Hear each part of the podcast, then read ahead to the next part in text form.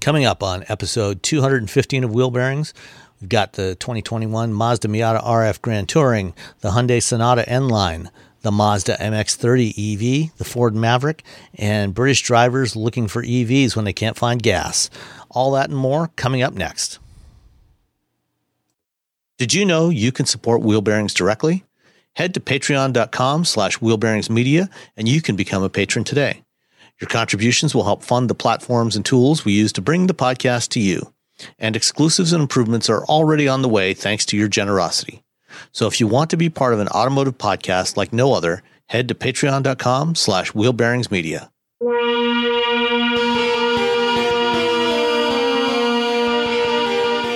This is episode 215 of Wheel Bearings. I'm Sam Abuelsamid from Guidehouse Insights. I am Nicole Wakelin from True Car.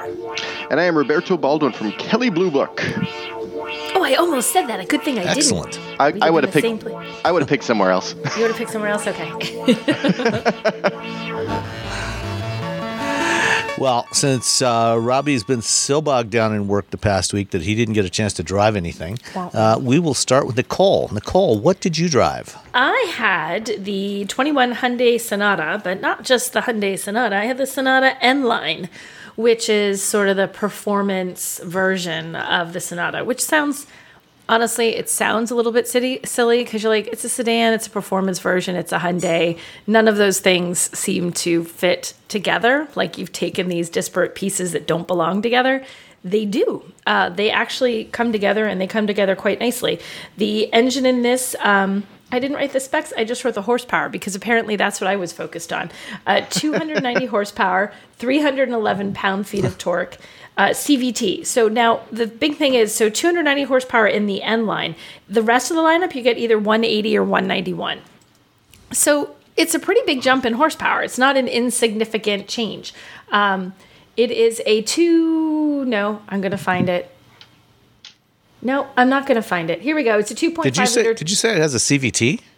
Oh, I'm sorry. It does not have a CVT. It has an eight speed. You're right. I don't know why I said that. It does not. I saw the wrinkle in your brow. I was like, wait, I said something wrong. Because like, I, I, you know, somehow the idea of you know putting a high performance Oh my engine gosh. into this thing with a Yeah. CVT just seems totally incongruous. It's like, Clearly, Why I bother? need I need one more s- I need one more sip of my coffee. Let's try that again. That has an eight speed uh, dual clutch automatic. How's that sound? A little bit better. Yeah. And much it's better. a 2.5 liter turbocharged four. And like I said, it's 290 horsepower. That's versus the 180 or 191, depending on which engines you choose for the rest of the lineup. So it's a pretty big jump in horsepower, and you do feel it. There's a there's a big difference in how this one drives. Um, it's more responsive. It's more aggressive. If you're getting on the highway. You don't really have to think about how close that guy is behind you. You've got enough power to accelerate wherever you want to accelerate, which is really nice. So it does make this sort of um, almost kind of mild mannered sedan a hot little sedan. It's fun to drive. Like I really, I truly enjoyed it. I like the Sonata anyway, and any of its guises because I've driven a couple of the others. So it's no surprise that I like this one even more. Um, and it comes with all sorts of extra little goodies that you know i- i- if you think of it it's like the top of the sonata lineup and then they shove this cool engine in there too. So you get um, eight way power front seats there's nappa leather and the seats are special n performance seats so they're a little bit a little bit more bolstered. Not like so heavily bolstered that you feel like you're being strapped in and you can't move. Like if you have a larger frame you can still get comfortable but they are a little bit more bolstered. Uh, you have the upgraded infotainment, which has a 10.25 touchscreen. So this nice large touchscreen. You get navigation, you get Apple CarPlay, you get Android Auto, you get a 12 speaker Bose audio system that sounds fantastic. Uh, you get wireless charging. So basically, think of this as your you know top trim of the Sonata. This is what you're getting, but they put the cool engine. I love it, but you are going to pay a bit of a premium for it. So if you went with a base cheapest version of the Sonata you can get, it's 24,000 just over 24,000, 24,150. You want to do the N line, it is 34,100. So you're paying an extra 10 grand, but mind you, you know, you're getting extra features. You get extra safety. You get All better things. Yeah, it's not just like, oh, here we gave you an engine. We'd like ten thousand dollars for it. It's we gave you an engine and all this other stuff. We'd like ten thousand dollars for it. I kind of think it's worth it. I mean, if you like the performance, I don't feel like the other versions of the Sonata, you get in them and you drive them and you think, meh, this is awful. This is a milk toast sedan. It has no, res-. it's not like they're terrible. Sometimes you find when you move up, like engines, especially in sedans, the base engine is a miserable place to live. Like it has no power, it has no response, and you you you don't want to drive it. You step up, and suddenly this is what should be the base trim. Like get rid of that other engine. Not so in this one. This one feels responsive no matter what you drive. But if you sort of crave that little extra bit, little oomph, then go with the N line. And it's roomy. It's you know you can easily sit three people in the back seat. It's not one of those like oh we say it sits three, but only if they're very skinny teenagers or toddlers. No, three adults can sit back there. So I'm a fan. I, I do love the Hyundai Sonata a lot. I drove it in the first time we drove it was the Korean spec. So I had a smaller engine, but we drove it in Korea. So it was okay, I guess. and then later that trip, they let us drive the, the, the US spec on like their proving grounds in Korea. But uh, no, I sat in the back, I sat in the front, and he was like, "This is a really nice sedan." We, we you know, uh, myself and the other people who were driving with me back when that was a thing, um, we really enjoyed it. Um, yeah, no, I'm I'm a, I'm a fan of this Hyundai Sonata, and I, I think the N line, I'm sure, is is is pretty dope. I From what like it sounds this- like. I like the styling on it because it's it, it, it strikes this neat balance where it's so like when you drive, make a sedan, like you don't want it to look bleh, but it also shouldn't look like it's like a little pocket rocket of a hatchback either. Sometimes they make hmm. them so aggressive. I'm like, now you guys have gone too far. They did a nice like we will hit a little, we will keep it looking like a nice sedan, but we're gonna not make it boring. So when you look at the front of it, like the way the lights and the Yeah, the- trim sort of that yeah, the way they come down the hood, the way everything is accented, it looks good. Like you don't just you're not gonna just walk by it and think uh, whatever. You walk by it and think, oh, that's kind of a good looking car. So I like how they did it. and and it's not over designed you know as we've talked about with some other brands you know in this segment it it it's got enough flourishes to make it interesting without making it look like they didn't know where to stop Right. And that's what happens on so many of them, especially in the front end. Like the back, you're like, okay, they did a nice job. And then you come around the front, you're like, oh, there's so much happening, so many angles, so much stuff. There's plastic, there's chrome, there's vents that don't need to be there. What is happening? And it's overwhelming and it makes it look messy and cluttered and not cool. And this one, I'm like, oh no, there's just enough there that you think, okay, nice looking sedan. Not seriously, if this is what you want, go find yourself like a Civic hatchback or something. This is not your car. yeah, yeah. It's funny because you Yeah. talk about how the front is always aggressive and the back sort of like, eh. And I mean, the reasoning for that is is you know for, for buffering and, and whatnot. But it always looks like they got super excited about uh, designing the front of the car, and then by the time they got to the end, it was like 11 o'clock at night. They were all full of pizza. They're like, you know, I just kind of sh- just kind of shave it Like off. Let's all go home. taillights. There's a spot to open the trunk. Stick our badge right in the middle. Good. Let's go. Let's go home. Let's go home. We're done. We're done. Look at all the stuff we cool stuff we did at the front. It's like every Front's awesome. Don't look at the back. We're sleepy. We've had pizza. Yeah. It's every hobby I've ever done ever. You're just like, yeah, at the beginning, by the end, you're like, oh god, then you're done. I'm done. Uh, excellent, excellent. All right. um, so I had uh, something quite different. I had the uh, 2021 Mia- Mazda Miata RF Grand Touring, um, which you know, as uh, longtime listeners will know, I am a fan of Miatas. I own one, and uh, the RF, of course, is the retractable hardtop version. Uh, and the the Grand Touring, you know, has all the all the options. It has all the goods, all the goodies on there. Um, you know, I I love driving Miatas. Uh, fortunately, this one came with a manual transmission, not the optional automatic. Yay! because No one should ever buy a Miata with an automatic transmission. Yeah, that's Correct. that's sacrilege. Uh, Why would you do that? Exactly. and uh, it also came in what I personally consider to be probably the best color available in the entire automotive industry today Soul Red Crystal. It is the metallic. best Uh, color of any car. I love how that looks. Mazda's It's really gorgeous. good. Mazda's Yeah, reds are They should get rid of all the other kiss. colors. Just make those reds. That's Yeah. it. get rid of all the other colors. Just yeah, make everything in soul crystal red, and they would probably triple their sales. exactly. Like, what did you buy? I bought the red car. Everybody would know what it was. The red Yep. car company. That beautiful Yeah. red. Oh, it's Listening So off in the distance, like It's- a, yeah, there it is. There's the It- Mazda. it's a it's a it's a gorgeous red, um, and yeah, I, I spent some time yesterday. I went out for a drive in the countryside. Um, I am less a fan of the RF version. Uh, I guess I would be more a fan. Let's put it this way: I'd be more of a fan of the RF version if I was driving a Miata in Michigan year round.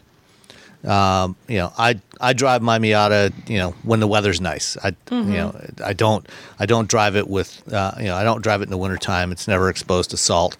Um, so if I was using uh, a Miata, you know, in regions where you get winter weather um, year round, then not that we get winter weather year round, but if I was driving it year round in regions where we get winter weather, I would be I would probably be more of a fan of the RF. Seattle.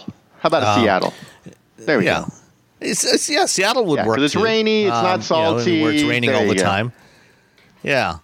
Um, so, you know, the RF, unlike the the previous, the third generation Miata, um, they they first introduced a retractable hardtop on the third gen Miata, and that one was a three piece that when you looked at it when it was up, and you looked at it in profile, it looked exactly the same as the convertible, and it fit in. It completely retracted under the the lid in the same space as the convertible top and with the you know the top down, it looked exactly like any other Miata convertible. Um, that was the NC generation. For the ND, they they created this RF, which is partially retractable.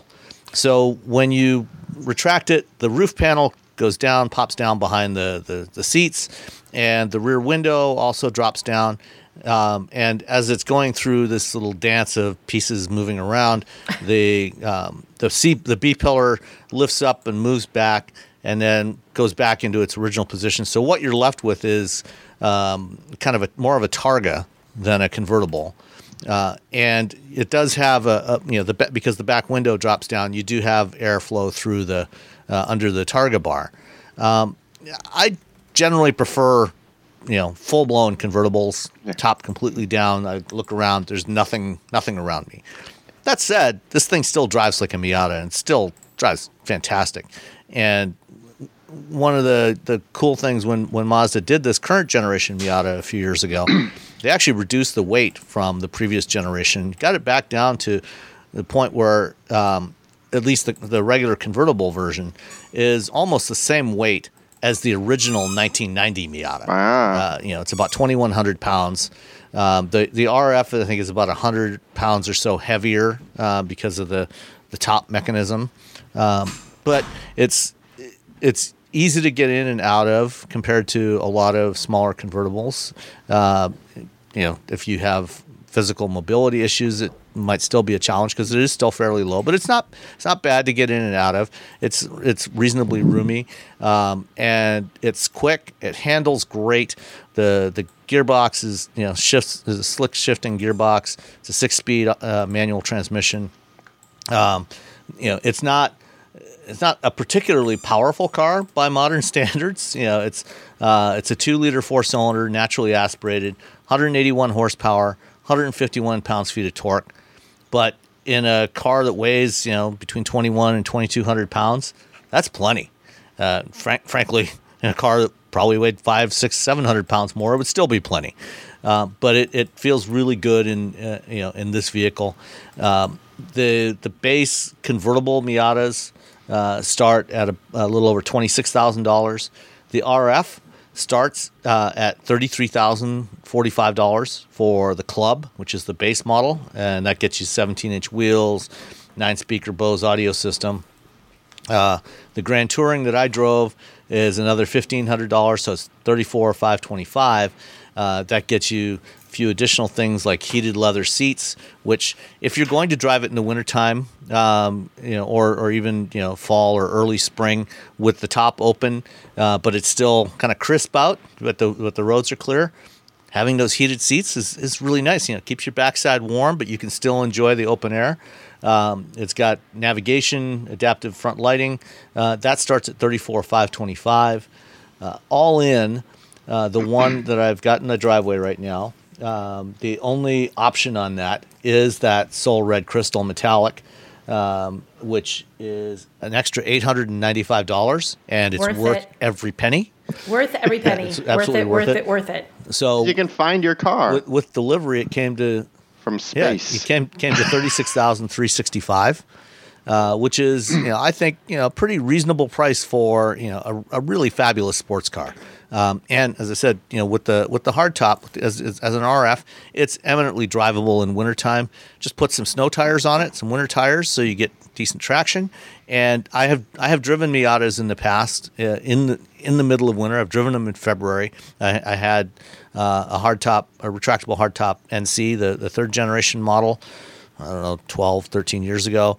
Um, in the middle of February, it came came on winter tires. It was fine. It was great. You know, it's got traction control, stability control, ABS, you know, all that stuff. Uh, so it's it's very easy to drive. You know, obviously it doesn't have a whole lot of ground clearance. So if the snow is very deep, you might want to leave it home and take something else. But um, other than that, it's you know it's great. It's a great all weather car, and then you know you get open air motoring as well. Um, the uh, the Miata still has Mazda's older generation infotainment system, which is okay. It's uh, it's a seven seven inch screen that sits above the dash there. Um, you know, but it has support for Android Auto and Apple CarPlay, so you can use those. Um, and uh, uh, it's What doesn't it have, I Sam? love this thing. I- what doesn't it have? it does not it does not have a touch screen. Okay, thank you. No touch screen. but you know what? Your hands in a Miata, your hands should be on the steering wheel, not on Oh, the you know, not on the touchscreen. Should If be you on the see on the, eye on the roll I'm giving him. okay. Just just set it up wherever you want before you go, and then just don't touch it again. Just keep your hands on the wheel or on the shifter. That's never- that's all, that's all you need to touch. Turn the radio on. Put your put the put your favorite CD on, or I guess audio Yeah. Album. I don't know. Put your favorite, album on. CD. What, sure what are you living in, a- Roberto? Like 1995? Your favorite CD? Put in your favorite cassette tape. No, I'm not even sure if this thing has a CD Nothing player. has a CD player. You know, I was thinking about CD players yesterday because I'm working on the Jag right now because it feels like it has some sort of it's it's it's being starved of gas uh, at Oh. certain instances. So I don't know if it's like vapor lock or if it's uh, dirty fuel inject. I don't know. So I'm trying to figure it out. And I was sitting in it yesterday, listening to it, and I was looking at the CD the CD player, and I was like. I got some CDs in the house. I guess there's like a, there is a CD, and my wife like put a mix CD that I had made in like 2001 um, in there. So, but yeah, CD players, kids. I For don't the future. know. I don't think I have a single CD left. I bet my husband does somewhere, but I don't have any. I, yeah, I don't have anything that plays CDs in my house other than like probably my PlayStation. Oh yeah, okay. guess that would play We have one of those. That there you go. That's how I could play a CD. Oh, I have a I have a Blu-ray um, burner that I absolutely never use. I'm sure that probably plays CDs. There you go. So we have two between the three of us. We have exactly three options. We have three options, and they're all at my two, I have house. Well, I, I, I, I have a I have a DVD burner around here, some a, a, an external USB DVD. I love how we're like, burner. I think we have this thing. I think me. we have that thing. Maybe I don't know. Mine's not even in a case. It's No, all like I, I- open. I, I do have that DVD burner. See, there you go. So that's four. we I have, have four. that one here, and yeah, and and I have a PlayStation upstairs. So you know that's Five. five. That's five. really- And I think there's actually an old DVD player in, in a closet somewhere oh, that's that I didn't get rid of. In a closet some Five reason. somewhere point five point collecting seven five. That's five point seven five. Uh, Yeah. abilities to play CDs to play in our a home. CD. None of which will let us play one in a car, but you know, whatever. Uh, the last Prince concert, I went to the Prince's uh, when Prince was doing that tour where he was playing the piano, and at the end of the concert, um, they were handing out CDs, um, and I was like, "Oh, this is awesome." And then I just looked at it. I'm like, "What am I supposed to do with this?" I still have supposed to play it. It's still wrapped. it's like you know, it's one of the last concerts where he passed away. Right. But I'm just like, I'm, and it's still wrapped not because I'm like, "Oh, I got to save this forever," because I love Prince and I love you know his music, and I went to this tour and then he passed away. No, it's just wrapped because I don't know where to play it. I guess I have could no play it in the car. There I you go. There we go. In the car, When, people. when I when I graduated in 1990 and I bought my my Mustang, my first Mustang, yeah, CDs were still comparatively new. They were about six years old or so at that point, and uh, you know, I actually like the following year I went out. It came with uh, a single CD player, Ooh. um, in, in, in an in-dash CD player.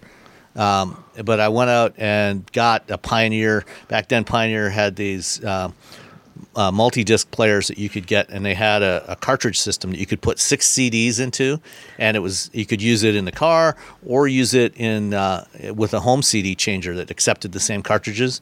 So over time, I, bu- I bought tons of those cartridges and put all the CD all the CDs in there, and I would just swap those in and out, and I installed that thing in the trunk, and that was great. But I had, a, I had a six CD changer in the trunk of my Beetle you had to go out and it would always get stuck. And then when it got stuck, you'd have to like wait till you parked somewhere and you'd go out, open your trunk. And yeah. my husband did the coolest thing. He did a very I'm an engineer and I have bungee cords kind of thing. He had a car that did not have a CD player back when everyone had CD players. So he had a giant boom box that played CDs and he put the CD player in that. but the problem is you go over bumps. So he had like used bungee cords that he put through Suspended the from the handles ceiling? and like had and like like your entire back seat is now to play CDs. And he was like, Yeah, like we were in college. He's like, What's the problem? okay, that's fine, I guess. And I could still see the image Seems like thing. a perfectly reasonable solution to me. Know, right? See, because engineers, yeah. Floating like, around. yeah, we could go over big bumps. He's like, Look, it didn't skip. I'm like, Are you aiming for bumps just to prove how cool your little CD setup yes, is? Yes, okay, he was. He was. Mm-hmm, it was much. Yeah. That's, that's, that's, how, that's how he wooed you. That's all I'm saying. Exactly. That's how he wooed me. I'm like, the man can make a CD player not skip in his little whatever the heck it was was I'm in. Let it, let Thirty years later, let us share and, our life yeah. together and have and children. And he's still cobbling things together with bungee cords and two by fours, so not much has changed. that's, that's all you need, really. I buy bungee cord all the time. I'm, like, I'm at Harbor Freight Tools. I'm like, you know, I probably need some more bungee cords. Oh my god, we have bins of them. Oh yeah. my god, so many bungee cords. All right. Uh, enough enough of the Miata. Just you know, if you want a sports car, go buy a Miata. They're great. If you're too tall, you, you can get a BRZ. You won't go wrong. That's a, the BRZ is a, t- is a Miata for yes. tall people. yes. The the only flaw in the BRZ is there's no convertible. Yeah, version. that is. But other than that, yeah. Boo earns. But, uh, all right. Um, so this week, um, Nicole and I both did some traveling. Mm-hmm. Um, Nicole took a couple of trips. Uh, let's start with the first one that you okay. did. Um, which was uh, to Tennessee to drive uh, truck. So um, I went to Tennessee and drove the Ford Maverick, which is their baby truck. It's the littlest of the trucks. I feel like there's a million different, yeah, little baby truck. He's like Roberto's like rocking it like it's a baby. um, tiniest little truck but it, but it is still a truck. Like there's this sort of sense they, they get smaller and smaller. Like the Ranger, you know, it can do all this off road stuff and it's capable. A small truck. You're like, wait, we're smaller than a Ranger. What are we doing now? The Maverick is it's a great option for people who want a little bit of truck but aren't going off road and you know really heavy duty off roading. Don't need the heavy duty capability, but you want a little bit of that. It's like a very livable truck. The especially the bed. There are roughly a billion different ways you can configure things in the bed of this truck. So Ford is going to sell you whatever kind of pieces you want, but they didn't want you to have to feel like you have to buy pieces because this is an affordable truck. It starts at um, nineteen nine ninety five. It's not like this, you know, fifty thousand dollar truck, and you have all this money to spare because clearly you've got a big budget and you're going to buy all your accessories. They wanted people to be able to use it however they want to use it. So the way they've designed the bed there are areas where you can slide in like a two by six, I guess it would be, and you can create partitions in there. Then you can slide pieces of plywood or whatever on top, and you can create two levels. And do you want it to be two levels all the way deep, or do you just want like a second level in the back, but only one level on the front? It even has the tailgate. It has a like the cable that holds a tailgate up. You can move that cable so you can readjust your tailgate. So instead of fully opening, you can just have it partly open. And when you do that, you can literally put a piece of plywood in the back and it comes directly and sort of props perfectly on that tailgate so you could either store stuff or once again you've created multiple levels and things it is the most versatile truck bed for such a small truck you wouldn't really sort of expect them to have thought that much about it but they did. They were really trying to get to that person who's like i just need that extra versatility but i don't want the huge I don't want even as big as a Ranger and I don't need the capability as a, of a Ranger and I definitely don't want what an F150 offers.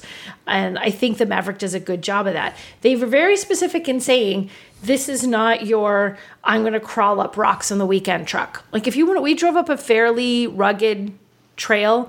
But I mean, it wasn't like we had to crawl. It wasn't like you had to have any particular skill set. It was loose rock and stuff, but you could have you could have probably done it in a heck of a lot of you know decent SUVs as well. And I asked about it. They said, you know, if that's if you want that really super super capability, if you really want to be able to do that and, and to go off road every weekend, that's why we have the Ranger. That's who the Ranger's for. This is not a Ranger. This is a Maverick. And it's got the other nice thing about it is there's three trims starts at 19000 so it's affordable it has a standard hybrid engine so you're getting a hybrid truck and that's the standard powertrain that's the only powertrain that you're getting and it's fantastic um, it's going to make sure that you're on the on the base and it's going to make sure that you're able to do everything that you need to do it doesn't feel like this like sloppy underpowered like oh i put a hybrid in a truck you know they have a hybrid now available in the f-150 so they've they've got this hybrid thing. They've got it figured out. Um, it's smooth. It's responsive. I really liked it. I thought that the interior even is a very comfortable, easy to live with interior. I guess it's not something that you feel like like sometimes when you get a cheaper vehicle, it feels every bit the cheaper vehicle. This doesn't. It doesn't feel like it's like it doesn't feel like it's cheap. Um, it doesn't feel like you've got like plastic fantastic everywhere. They used, you know, it's not leather and wood trims and metal everything, but it's it's still attractive and well designed. Um, and they have really neat stuff on the doors. The doors, um, you know, when you have water bottles, you have a standard water bottle that fits. You get any of those sort of fat mm-hmm. water bottles or taller water bottles, you can't put them on the door. You can't put, yes, he's holding one up right now. In fact, I believe that even has a Mustang logo on it that you're holding up, Sam. Look at that. It, it, look at, it, look at how indeed. on brand you are. Um, but you can fit they the way they've done the door handle normally you have the armrest that goes like fully the length of the door. It kind of only goes part way like the handle is a part way situation so there's a spot where you could put a gigantic water bottle in there and it would hold which is kind of nice. Again it's just like sort of little things that make it more livable. Um, so the interior is really, really well designed. Um, I, I you know there's a couple little small trucks like you've got the hyundai santa cruz out there I feel like the Maverick is a more trucky truck. How's that? Um, and you have the hybrid, like that's your base engine. If that's if you want the base, that's your your cheapest engine. You can get a turbocharged four cylinder that's a little bit um, more horsepower, a little bit more torque. Uh, yeah, if you want that, go for it. But it's not like driving the hybrid. You feel like you're driving a hybrid. It never really feels like it. You never feels underpowered. You never feel like it's lacking. So if you want to go up, okay, but you don't have to. If you want this super affordable, small dimensions truck that actually is easy to move through a city, easy to park in a parking lot, easy in narrow spaces, affordable, has just enough capability, and an unbelievably versatile interior, Maverick.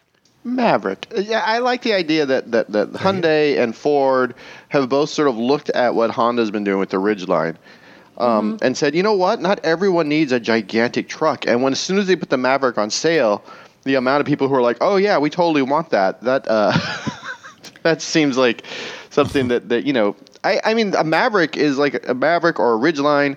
Um, are like the perfect size for people like me who who do like you know I like to go places and do things and sometimes it'd be nice to have a truck but most of the time I just rent a truck whenever I need one.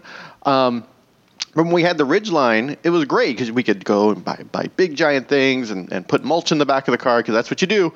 Um, and uh, yeah, no, twenty thousand dollars, the cheapest Ford. It's um, it's no, they're going to sell a ton of these, and, and you know at the at the expense of, of the Ridgeline and at the expense of the Santa Cruz, just because Ford is so well. The F one fifty is a, a, nation upon its in itself versus the rest of the world um, when exactly. it comes to vehicles. And so when you have that I mean, the, that F one fifty business is bigger than a lot of car makers. Yeah, right? it's bigger. Yeah, it's bigger than Nike. I think I, I read somewhere. It's pretty big. Yeah. So Huge. so when you, when you if you're a, a Ford person, which you know, I, um, I grew up in a small town a lot of people who drive a lot of trucks, and there was still the Ford versus Chevy. Uh, uh, fights. Um, so I'm sure people are, you know, there. I'm not going to buy a Honda Ridgeline. I'm not going to buy a Hyundai. I'm going to buy a Ford, and I think they're going to sell a ton of these. And um, I yeah. think so too. I can't It's- wait to try it and pick up mulch. That's all I'm saying. It, and you could pick up a lot of mulch. Like they had it. It was interesting. They had it set up in a couple different configurations just so that we could kind of see like the kind of versatility they wanted us to be able to understand that it had in the trunk. And they had like a couple of bikes in the back, and then they had adjusted that tailgate to that sort of halfway position. They provides a nice stop for the you know for that stuff. And then they have the bed rails that they have options for the where you can you know there's tie down clamps everywhere so you can secure everything they even had so they had that they had it full of sporting equipment where they showed how they sort of like leveled things differently and like there's a you know the netted things you throw like footballs or soccer balls Oh, in yeah. you're taking and they're like oh but if it opens because you have this little part you know you put your little pieces of wood in there now they're just floating around in a little spot instead of bouncing all over the back of your truck and they had you know they had a lot of different configurations to show you and there is a lot of versatility they also did something really neat with this and i'm forgetting the what they actually called it but there are they made things very 3D. They're going to do a lot of 3D printing compatibility with this. So there is a clip on the back of the center console, and it's just like a little clip that sneaks in, and it's tiny little thing. You can make 3D printed stuff using that clip so that you could have, say, you want the back of that to be a space to hold your phone, and you want to 3D print a special phone holder, do it. You want to 3D print a little trash can, do it. You want to 3D print some fancy thing to hold whatever, your phone and your laptop, or just you can, and it just clicks right in. They have the same thing inside when you lift up the rear seats they flip right up and there's storage in there that again there's some there's some there's the ability to make stuff and 3d print stuff for this that is exceptional. I mean if you want to go and you want to pay for ford stuff knock yourself out. Ford will sell it to you. But they wanted this to be you know this is an entry level truck. They wanted it to be something that if you are younger especially you know younger folks are more likely to be playing around with the 3d printed thing you can make this work for whatever lifestyle it is that you want. I I thought this was amazing. I and it I think it it feels like a truck. Like you were saying, you know, if you people love their Fords, the F150 is a nation unto itself.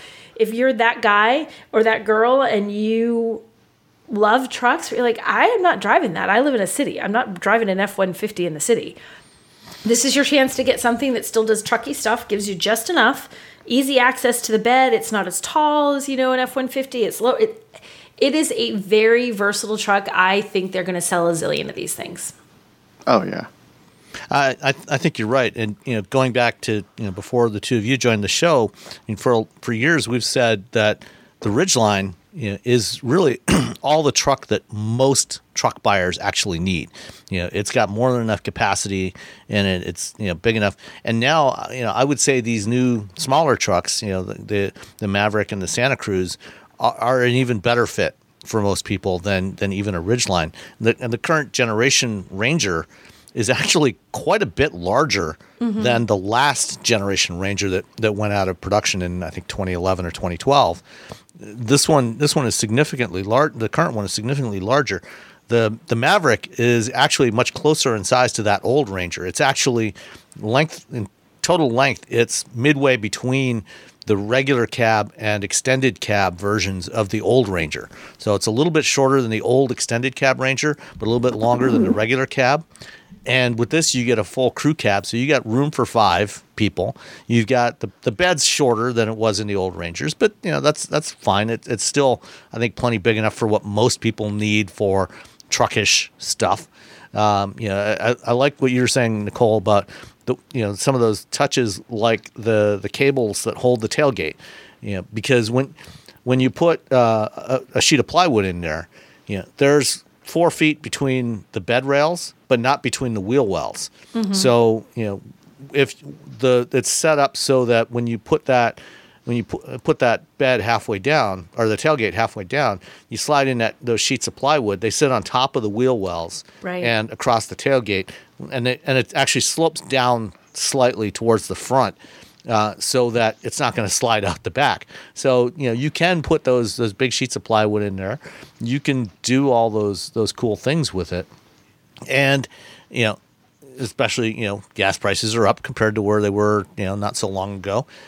Um, you know that that hybrid you know 40 miles per gallon city. That's that's great fuel economy, uh, and uh, so I, I think that I think that this will be appealing to a lot of people. There are a couple of things that people should note, though. You know, at that base twenty thousand dollar price point, um, you are you are the you know Ford did have to skimp on a few things to get to hit that price point, um, like the uh, a lot of the driver assist stuff. Um, that is part of the Copilot 360 package is not included. It's not standard on there at that twenty thousand dollar price point. It's an ex, it's all, I mean, it's an extra 500 540 dollars for the Copilot 360 package that gets you the the blind spot monitoring, cross traffic alert, you, but you also get a full size spare with that and a lane keeping system. Um, you do get automatic emergency braking as standard, but uh, you know those those other touches, you know, you, you will have to pay a little extra for. And you know, if you if you start optioning this thing up, you know, just like with buying a Ranger or an F one fifty, the price does climb pretty Yeah. steadily. Like the two liter turbo with four wheel drive and the trailer towing package, um, and you know, on a Lariat, that'll get you up to about thirty seven thousand dollars, which is still, you know, I mean, that's cheaper than than what you're going to pay for a Ranger Lariat, Right. uh, but you know, it's it's not quite as cheap anymore. It does climb up, and but you know that's like a, and you're right, it- but that's almost like a, a warning with any truck. Like starting oh, price yeah. is thirty thousand, but what you're probably gonna, unless you're just like, I want that cheap truck to do cheap truck things. I want the base trim. I don't care about all the bells and whistles. Trucks more than it feels like more than mm. any other kind of vehicle out there. Suddenly you've doubled the price of your truck. You're like, I thought all I did was get heated seats. What just happened? and suddenly you've doubled your cost. You know, so it's really I really easy to do that. Yeah, it's super easy to do. And truly, like you said, Sam, this is no exception. If you start adding options, and they do offer, you know, even on the base trim, you can option that turbocharged engine, you can option all wheel drive and the tow package and Ford Copilot 360 and all that stuff. You start packing that stuff onto the base trim, suddenly your base trim is not as affordable. I but I appreciate that that stuff is still available on the base. Like if I don't want to go up to a Lariat, yeah, because there are some people. right? Like if you Yeah, don't there, want there's some all people the, that will live Yeah. without that stuff. Exactly. If you don't like, if you just want to get, okay, safety is important to me. I want to add on the Ford Copilot 360. Just add that. Don't worry about all the other stuff. Or you're like, you know what? I don't care about any of this stuff. I just wish I had the more powerful engine on the base model. Okay, go ahead and do that. You know, I I appreciate that they the way that they package this. It makes it again just like that bed. It makes it very easy to make this the truck you want it to be with just the options that you want and not being stuck getting like all sorts of stuff you don't need. You want one little thing. Oh, I have to move up a whole trim level, and I just blew an extra eight thousand dollars or something Yeah. stupid like that. You know? I'm going to say that my wife really liked Yeah. the Ridgeline And- for its price and was very Yeah. disappointed that it wasn't a hybrid. And she's just like, well, wh- why isn't it a hybrid? I'm like, oh, there's a whole, well, there's all, there, yeah, let's just, let's just move on to another car when we were shopping for cars. she's like, well, why isn't it a hybrid? I'm like, "Ah." It doesn't matter if you don't like it. Let's move on. yeah. But uh, I was just pricing out Ranger or uh, excuse me Mavericks here, um, and uh, even even if you go the the mid level trim, and I think the XLT is that's the mid level is kind of the sweet spot for the Maverick. I think that's going to have the the equipment that most people are going to want. And that's that's the one that's probably going to sell in the biggest numbers. Yeah, it's under twenty seven with with the XLT luxury package that gets you, you know, the driver assist stuff and and the full size spare and everything else. And a, as a hybrid, you're still well under twenty seven thousand dollars delivered. So I, I think that uh, you know there you can. This is still you know a, a very affordable truck.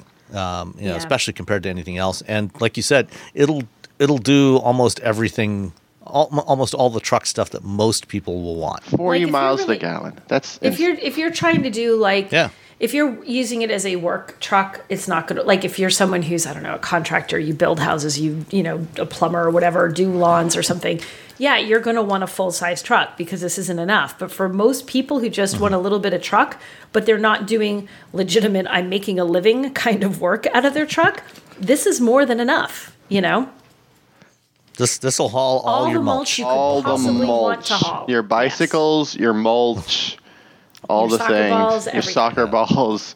Like, it, what- it, a tow package, you can go up to four thousand pounds towing. So if you need to Yeah. tow like motorcycles or side by sides or Ski-Doo, or was it sea doos or whatever, Sea-doos, you're yeah. fine. You're skis. fine. Jet skis. Yeah, this is yeah. Forty miles per gallon. All right.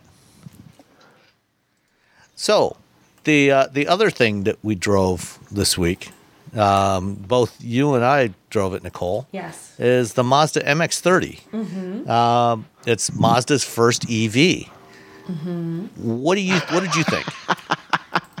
um, I liked it. Oh gosh, I feel like I'm I like I was not ready. My brain was still There's in a that brain. I feel like there has, there has to be a lot of uh, uh, uh, of yeah. You know what? Okay, so here's the thing. Like A lot of caveats. There There's a lot of go, yes. caveats. Okay, so MX30 first EV, go Mazda for doing your first EV. I think that's great, but it is a whopping 100 miles of per of range. Now I get it. Most of us don't drive more than 100 miles in a day. I mean that is more than enough to get you through the typical day.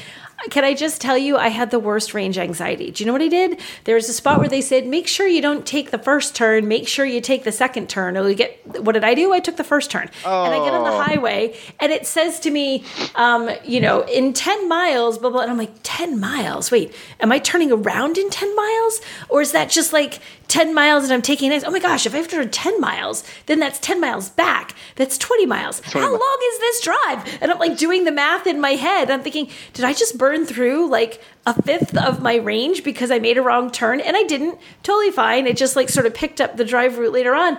But I had that moment of thinking, oh God, if you, there are spots where if you make a wrong turn on a highway, you're suddenly driving an extra 20 miles. You're like, if you hit it just right. And it's like the panic, like, oh God, I thought I was going to be home in five miles. I'm going to be home in 20. Ah. So I did have a little bit of range anxiety. My own fault because I made a wrong turn, but you know, I think other humans make wrong turns too. Well, I don't all know. the time. maybe- yeah, right. So that the, the hundred mile range, I get what they're saying with the part of their, you know, during the presentation, they said people don't need the range they think they do. You don't need to be able to drive 350 miles every day. But if you buy that, it's kind of like the truck thing. If you're buying the giant F 150 to haul air most of the time, you're spending a lot of money on a truck you don't need. If you're buying a vehicle with 350 miles of range, you're spending a lot of extra money to get range that you don't need. I, I get it, but if I, I, it made me that made me nervous. I had super range anxiety when I made that turn, and I'm like, that is the worst range anxiety I've ever had in my life. And I suddenly got it. I was like, this is it because I'm in the desert. I'm gonna die out here in California when I run out of range. The desert is not a place to get lost in, by the way. Right, exactly. And I, a I bad- didn't have bad a water bottle. I had like half of my coffee for the morning. I'm like, oh God, I'm gonna die. All I got is a half a Starbucks. I'm never gonna make it. I'm gonna ration it out for days. I'm gonna ration it out, sip it slowly.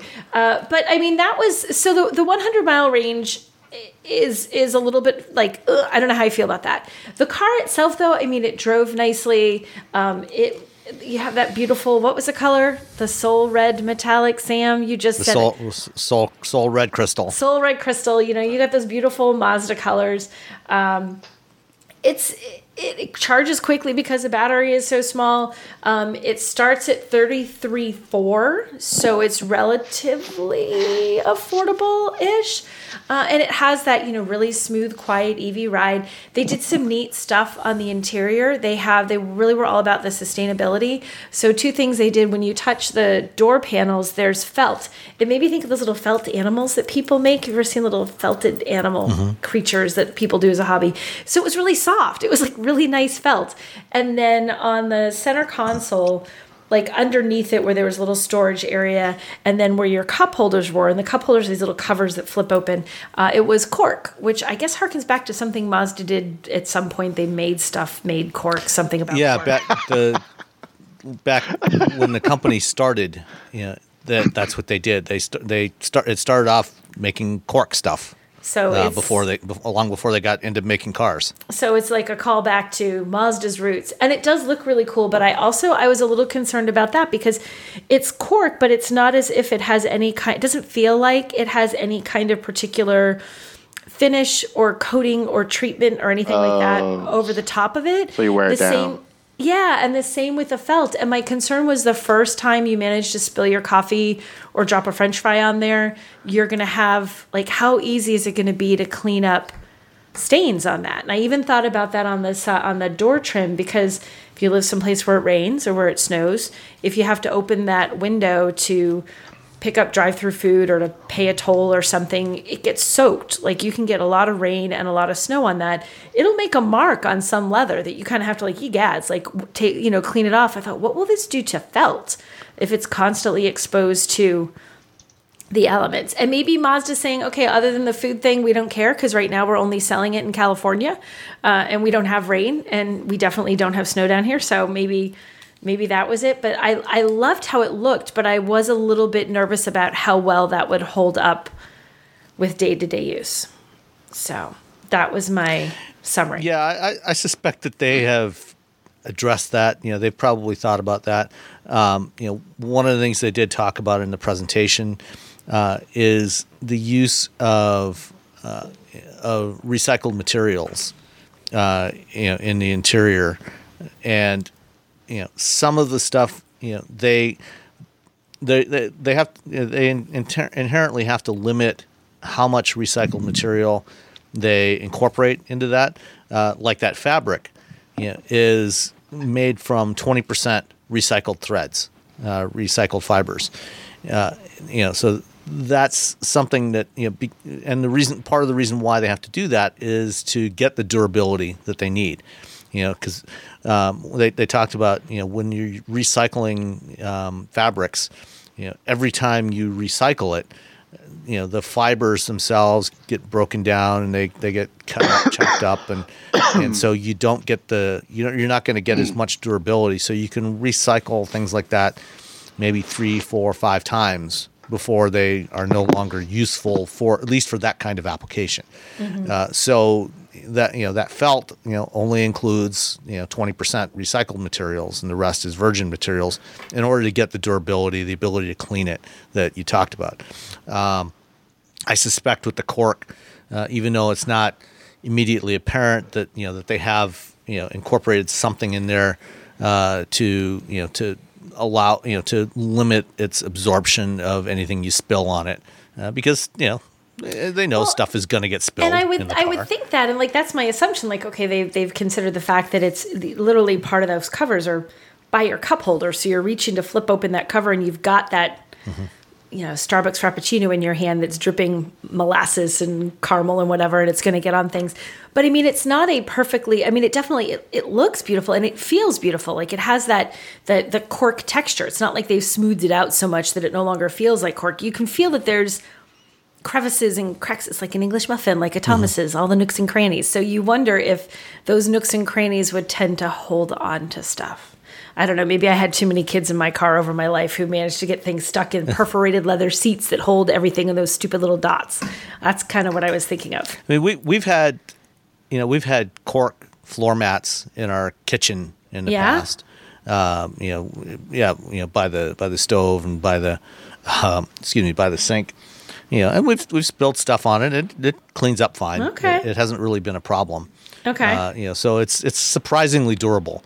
Okay, uh, in fact, you know, when we're we're we uh, we're redoing the floor in our kitchen. Uh, we're going to be redoing the floor in our kitchen shortly, and one of the materials we actually considered was cork uh, for the the kitchen um, we, you know, my wife opted for something different um, for a variety of reasons, but it it is surprisingly durable, a surprisingly durable material. So it will, I think, it will hold up pretty well. Okay. the you know the rest of this vehicle, you know, it. I think the thing the thing that we have to keep in mind here is this is very much a compliance car you know, Mazda's building they say this. it's thing, not. You know, they, they, they will insist it's not in their they say it's not, but yeah, I know, I know they, they say it's, it's not, not, but I mean the reality is it yeah. is. It, it's a compliance car. Did you hear how many units uh, you know, they, they, expect would, to sell? Wait, twelve? Uh, no, 13. you're, you're slightly low. I know how many. Do you know how many it is, Sam? Did they say that during your thing? No, I, they they did, but I don't remember the number. It's five hundred and sixty. 560, 560. Yeah. All right. very small volume car. Okay. Well, yeah, that makes sense yeah. because yeah. But you know, I mean, this is this is based on the platform of the CX30. Mm-hmm. Uh, so it's a modified version of the CX30. It's got a shorter wheelbase than the CX30, um, and you know they're kind of following the strategy that Hyundai did with the original Ioniq, uh, and and Toyota or Honda did with the uh, the Clarity in that they've designed it to accommodate multiple powertrain configurations. So this first one that we're getting here in the U.S. is uh, is a battery electric because they have to sell a certain number of, of those in California to meet the, the zero emission vehicle mandate standards. But um, they're also going to have versions of this for various markets. Uh, they also have, you know, they already started selling this thing in Europe earlier this year, uh, where again for for the same reasons. But they're going to have versions of this that have a standard hybrid powertrain, plug-in hybrid, mild hybrid, and uh, a series uh, range extender, series hybrid range extender which uh, that is actually the one that I'm probably the most interested in because that's the one that is using the rotary engine as the range extender, and that's coming. They they they declined to say exactly when it's coming, but uh, mm-hmm. uh, my get uh, my understanding is going to be sometime next year. That one's going to arrive. Uh, so you'll have a little uh, rotary engine under the hood that drives a generator. So it's not going to be connected directly to the wheels uh, and that will provide you know that will uh, generate power to charge the battery and give you substantially more than that 100 miles of range when you need it. Uh, and and there's also you know conventional uh, piston engine, plug-in hybrid, and hybrid versions coming as well, but not necessarily for for the U.S. market because what they're doing is they're targeting this this vehicle for global markets, and there's some places where the charging infrastructure just isn't there, isn't isn't really set up. So, you know, that's where they're targeting the hybrid versions and the and the plug-in hybrids. Uh, you know, it, it, they specifically mentioned Mexico as an example of where you'll see the hybrid and plug-in hybrid variants. Uh, so this one will be available. Um, it's right now it's launching in California only, but it will be available nationally starting sometime in 2022. Uh, you know, I think what's what impressed me about driving it is that when it it feels like a Mazda mm-hmm. when you drive it. You know, Mazdas have a certain feel. You know, they're meant to be drivers' cars. Uh, they, you know, the, the, it's got the same steering feel that you get in a CX-30 or a three, which is which is really good. Um, and they, um, one of the areas that they did a lot of focus on was the brake feel. Uh, you know, I, I know from my own experience as an engineer, trying to blend regenerative braking and friction braking is actually a really hard problem uh, because the regenerative braking is pretty predictable in how it behaves. Friction braking, you know, your conventional brakes where you've got brake pads that clamp onto a, a, a brake rotor. Um, is a lot less predictable. You know, as the pads wear, uh, as they heat up, you know, they behave differently, and so modeling that to to try and make sure you get exactly the right amount of braking based on how hard the driver is applying the brake pedal um, is is actually really hard. Um, at, but at least you know within the the couple of hours that we had with this thing, uh, you know it you know it felt really good. The, the you know there was nothing, no jankiness in the pedal feel. You know it felt very natural. You know I tried modulating the brakes. You know going up up and down on the brake pedal, and it behaved very predictably, exactly as I would expect it to. Now, part of that is they they opted not to do kind of the one pedal braking type of system, you know, that you see on a lot of other EVs. Um, you know, so but you know they do give you they they do use the you know what would normally be the paddle shifters on the back of the steering wheel to allow you to change the amount of regen, but it'll never bring the car down to a complete stop with with just regen. Um, so, eh, you know, I like I like driving it. Um, I think, you know, you know, we've we've often said that you know, in agreement with what Mazda says, people buy way more range than they actually need. You know, and you know the the reality is, you know, especially in California, 100 miles is is probably going to be fine for most driving. You know, like studies have shown that you know 75% of all daily commutes are less than 40 miles. So, uh, you know, 100 miles of range is probably going to be fine for most people. Uh, you know, but then you know, Mazdas aren't necessarily intended to be for everybody. Uh, and one thing that Mazda is doing that's unique um, compared to any other manufacturer. Certainly unique compared to what we saw with the first generation of EVs, like the first gen Leaf and uh, the Fiat 500e and the Focus Electric, you know, that had 700 mile range. Is they've got a program where for the first three years of ownership, um, you get 10 days a year of free rentals.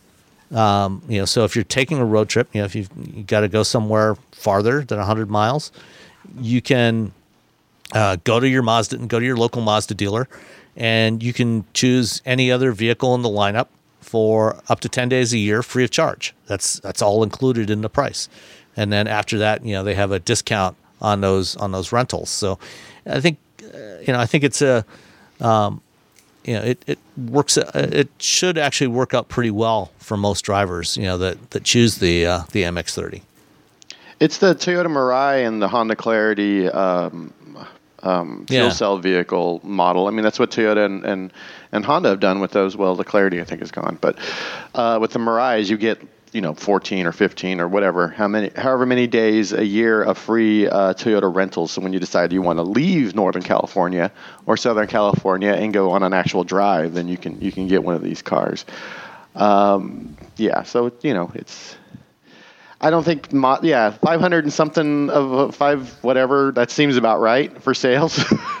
I don't think- 500 what is Yeah. it now i forgot what it is 569 596 yeah, that's. I mean, that's. It's clearly. It's. It's. think It's very said. much a, a compliance car. I mean, you could get a 2019 e-Golf that has better specs than this. So. Yeah. This is 125, the same 50 kilowatt. Um, Yeah, but the e-Golf doesn't have those h- rear hinged half doors. oh, that's Oh, true. sure. What did you think about those doors, Sam? So, so did we say that like you, your front doors open, with your back doors? It's uh, they, like, people hate it when you call them suicide doors, but they flip backwards to get your access to the rear seats Yeah, I with mean, a little you know, handle. be, you know, Ma- Mazda did that on the RX-8. They had the same kind of thing. You know, it was a two plus two coupe, and you had those half hin- half doors, you know, rear hinged half doors. Uh, BMW does it on the i3. It's got a similar configuration. Uh, you know, I I think you know the the rear seat legroom is not great. You know, it because this thing is shorter than the MX-30. Uh, you know, if you if you regularly need to carry a couple of extra adults in your car, this may not be the best choice for you, uh, unless unless of course you happen to be you know short um, and you drive with your seat well forward. Uh, it's it's probably not not going to be the most comfortable car, but uh, you know if you're you know single or a couple uh, using it as a commuter car, then it'd be fine for for most of the time. Yeah, and I do what you said about the braking. I definitely notice that as well. It's actually, it is uh, in a good way. Feel less like an EV when you're hitting the brakes or when you're driving than some do. It, the, the the the way they've modulated the brakes does feel incredibly smooth. You never, a lot of them you ha- it takes a little time for you to figure out and then maybe mess with the regenerative brake settings to get that comfortable spot where you don't feel like it's either like it's grabbing too fast. It, it- you have to get used to them. Mm-hmm. I didn't have to get used to this at all. Like it, there was no time period where I was like, oh wait, I'm hitting that too hard. I'm hitting that too soft, which is yeah, that can be that can be a real issue on some cars, and it can be one that makes you know getting accustomed to driving it a little tricky. Yeah, I mean you can you can get out of a CX9 or a CX30 and jump right into this thing and feel right at home. You know, it, it's it drives you know drives basically the same. Um, you know, and it's I think it's uh, 140 horsepower um, and about 180 f- or 200 foot pounds of torque, uh, which again you know is very you know ends up giving you performance that's very comparable to a CX30. Uh, so it's you know it's right in that same ballpark. You know it it's you know it's not a it's not going to run with a you know a Tesla Model 3 performance or anything like that. You don't Uh, think? But it will you know it'll do no. But it, it's you know it's more than enough for uh, for you know what people do on an average day. Uh, you know, and then they you know they took advantage of the behavior of the uh, of the electric motor. You know, its instant responsiveness to incorporate that into their um, G vectoring control system. Um, and at the end of the show, I've got an interview that I did the other day with uh, Jay Chen, who is the uh, head of powertrain for Mazda USA, and Dave Coleman, who's the head of vehicle dynamics. And we talked a lot about that stuff, you know, about the powertrain and the um, uh, the, the the way this car handles. Uh, so uh, stay, you know, make sure you listen all the way to the end, and uh, especially if you're into the more techie stuff. Uh, we had quite a good conversation about that stuff. All right. Anything else on the MX30? No, that covers it for me. 560 people will buy it, and that's about Okay. it. Yep. All right. Uh, sticking with uh, with EVs for a moment. Um, you probably heard in the news about uh, gasoline shortages in Britain uh, in recent weeks. Um, apparently, gas stations have been running out of fuel. They've had all kinds of problems with uh, not being able to find enough truck drivers to drive the tankers to deliver gas to the the gas stations, um, and uh, on. Uh, uh, Detroit Bureau the other day, uh, our, our friend Mr. Eisenstein had an interesting article. Uh, let me find it here um, about uh, how this is turning to turning uh, some drivers in the UK towards EVs, more towards EVs. Um, and he talked to somebody from Auto Trader Group over there, which is a search engine for you know people shopping for vehicles. And turns out that um, they've had a huge increase. They've seen a huge increase uh, in drivers, uh, 94% uh, over the span of just one week. of people researching EV ownership and reviewing the EVs that they have uh, listed on the site. Um, and uh, on, on Google, uh, searches for EVs have climbed by 1,600%. Uh, that's 1,600% since the crisis began a few weeks ago.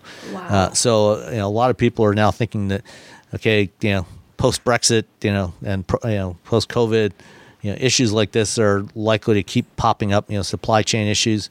Uh, maybe I should just uh, you know make a switch to the EV and you know not have to deal with that anymore. What What do you guys think about this? I mean, it's definitely something that would make people, I think, encourage them to start looking at EVs. But how many of those people will pull the trigger and do it? Like, you know, you're just looking and going, how much does it cost? What kind of range is there? What kind of options out there? You know, I wonder how many of those shoppers are just like looking because they're thinking, oh, I wonder if now's the moment. Or how many are saying, I am done with the internal combustion engine, bring me my EV. Uh, I mean, I, the, the I mean, we'll have to find that out in six months when they see if there's a spike in EV uh, adoption in the in in the UK. But I think it, just the fact that people are looking at them and maybe test driving them. I mean, the so many thousand are looking at them. Maybe 20% might go and do a test drive, and maybe 5% might buy one. But it does, you know, it, it bodes well for EV adoption. And you know, it's.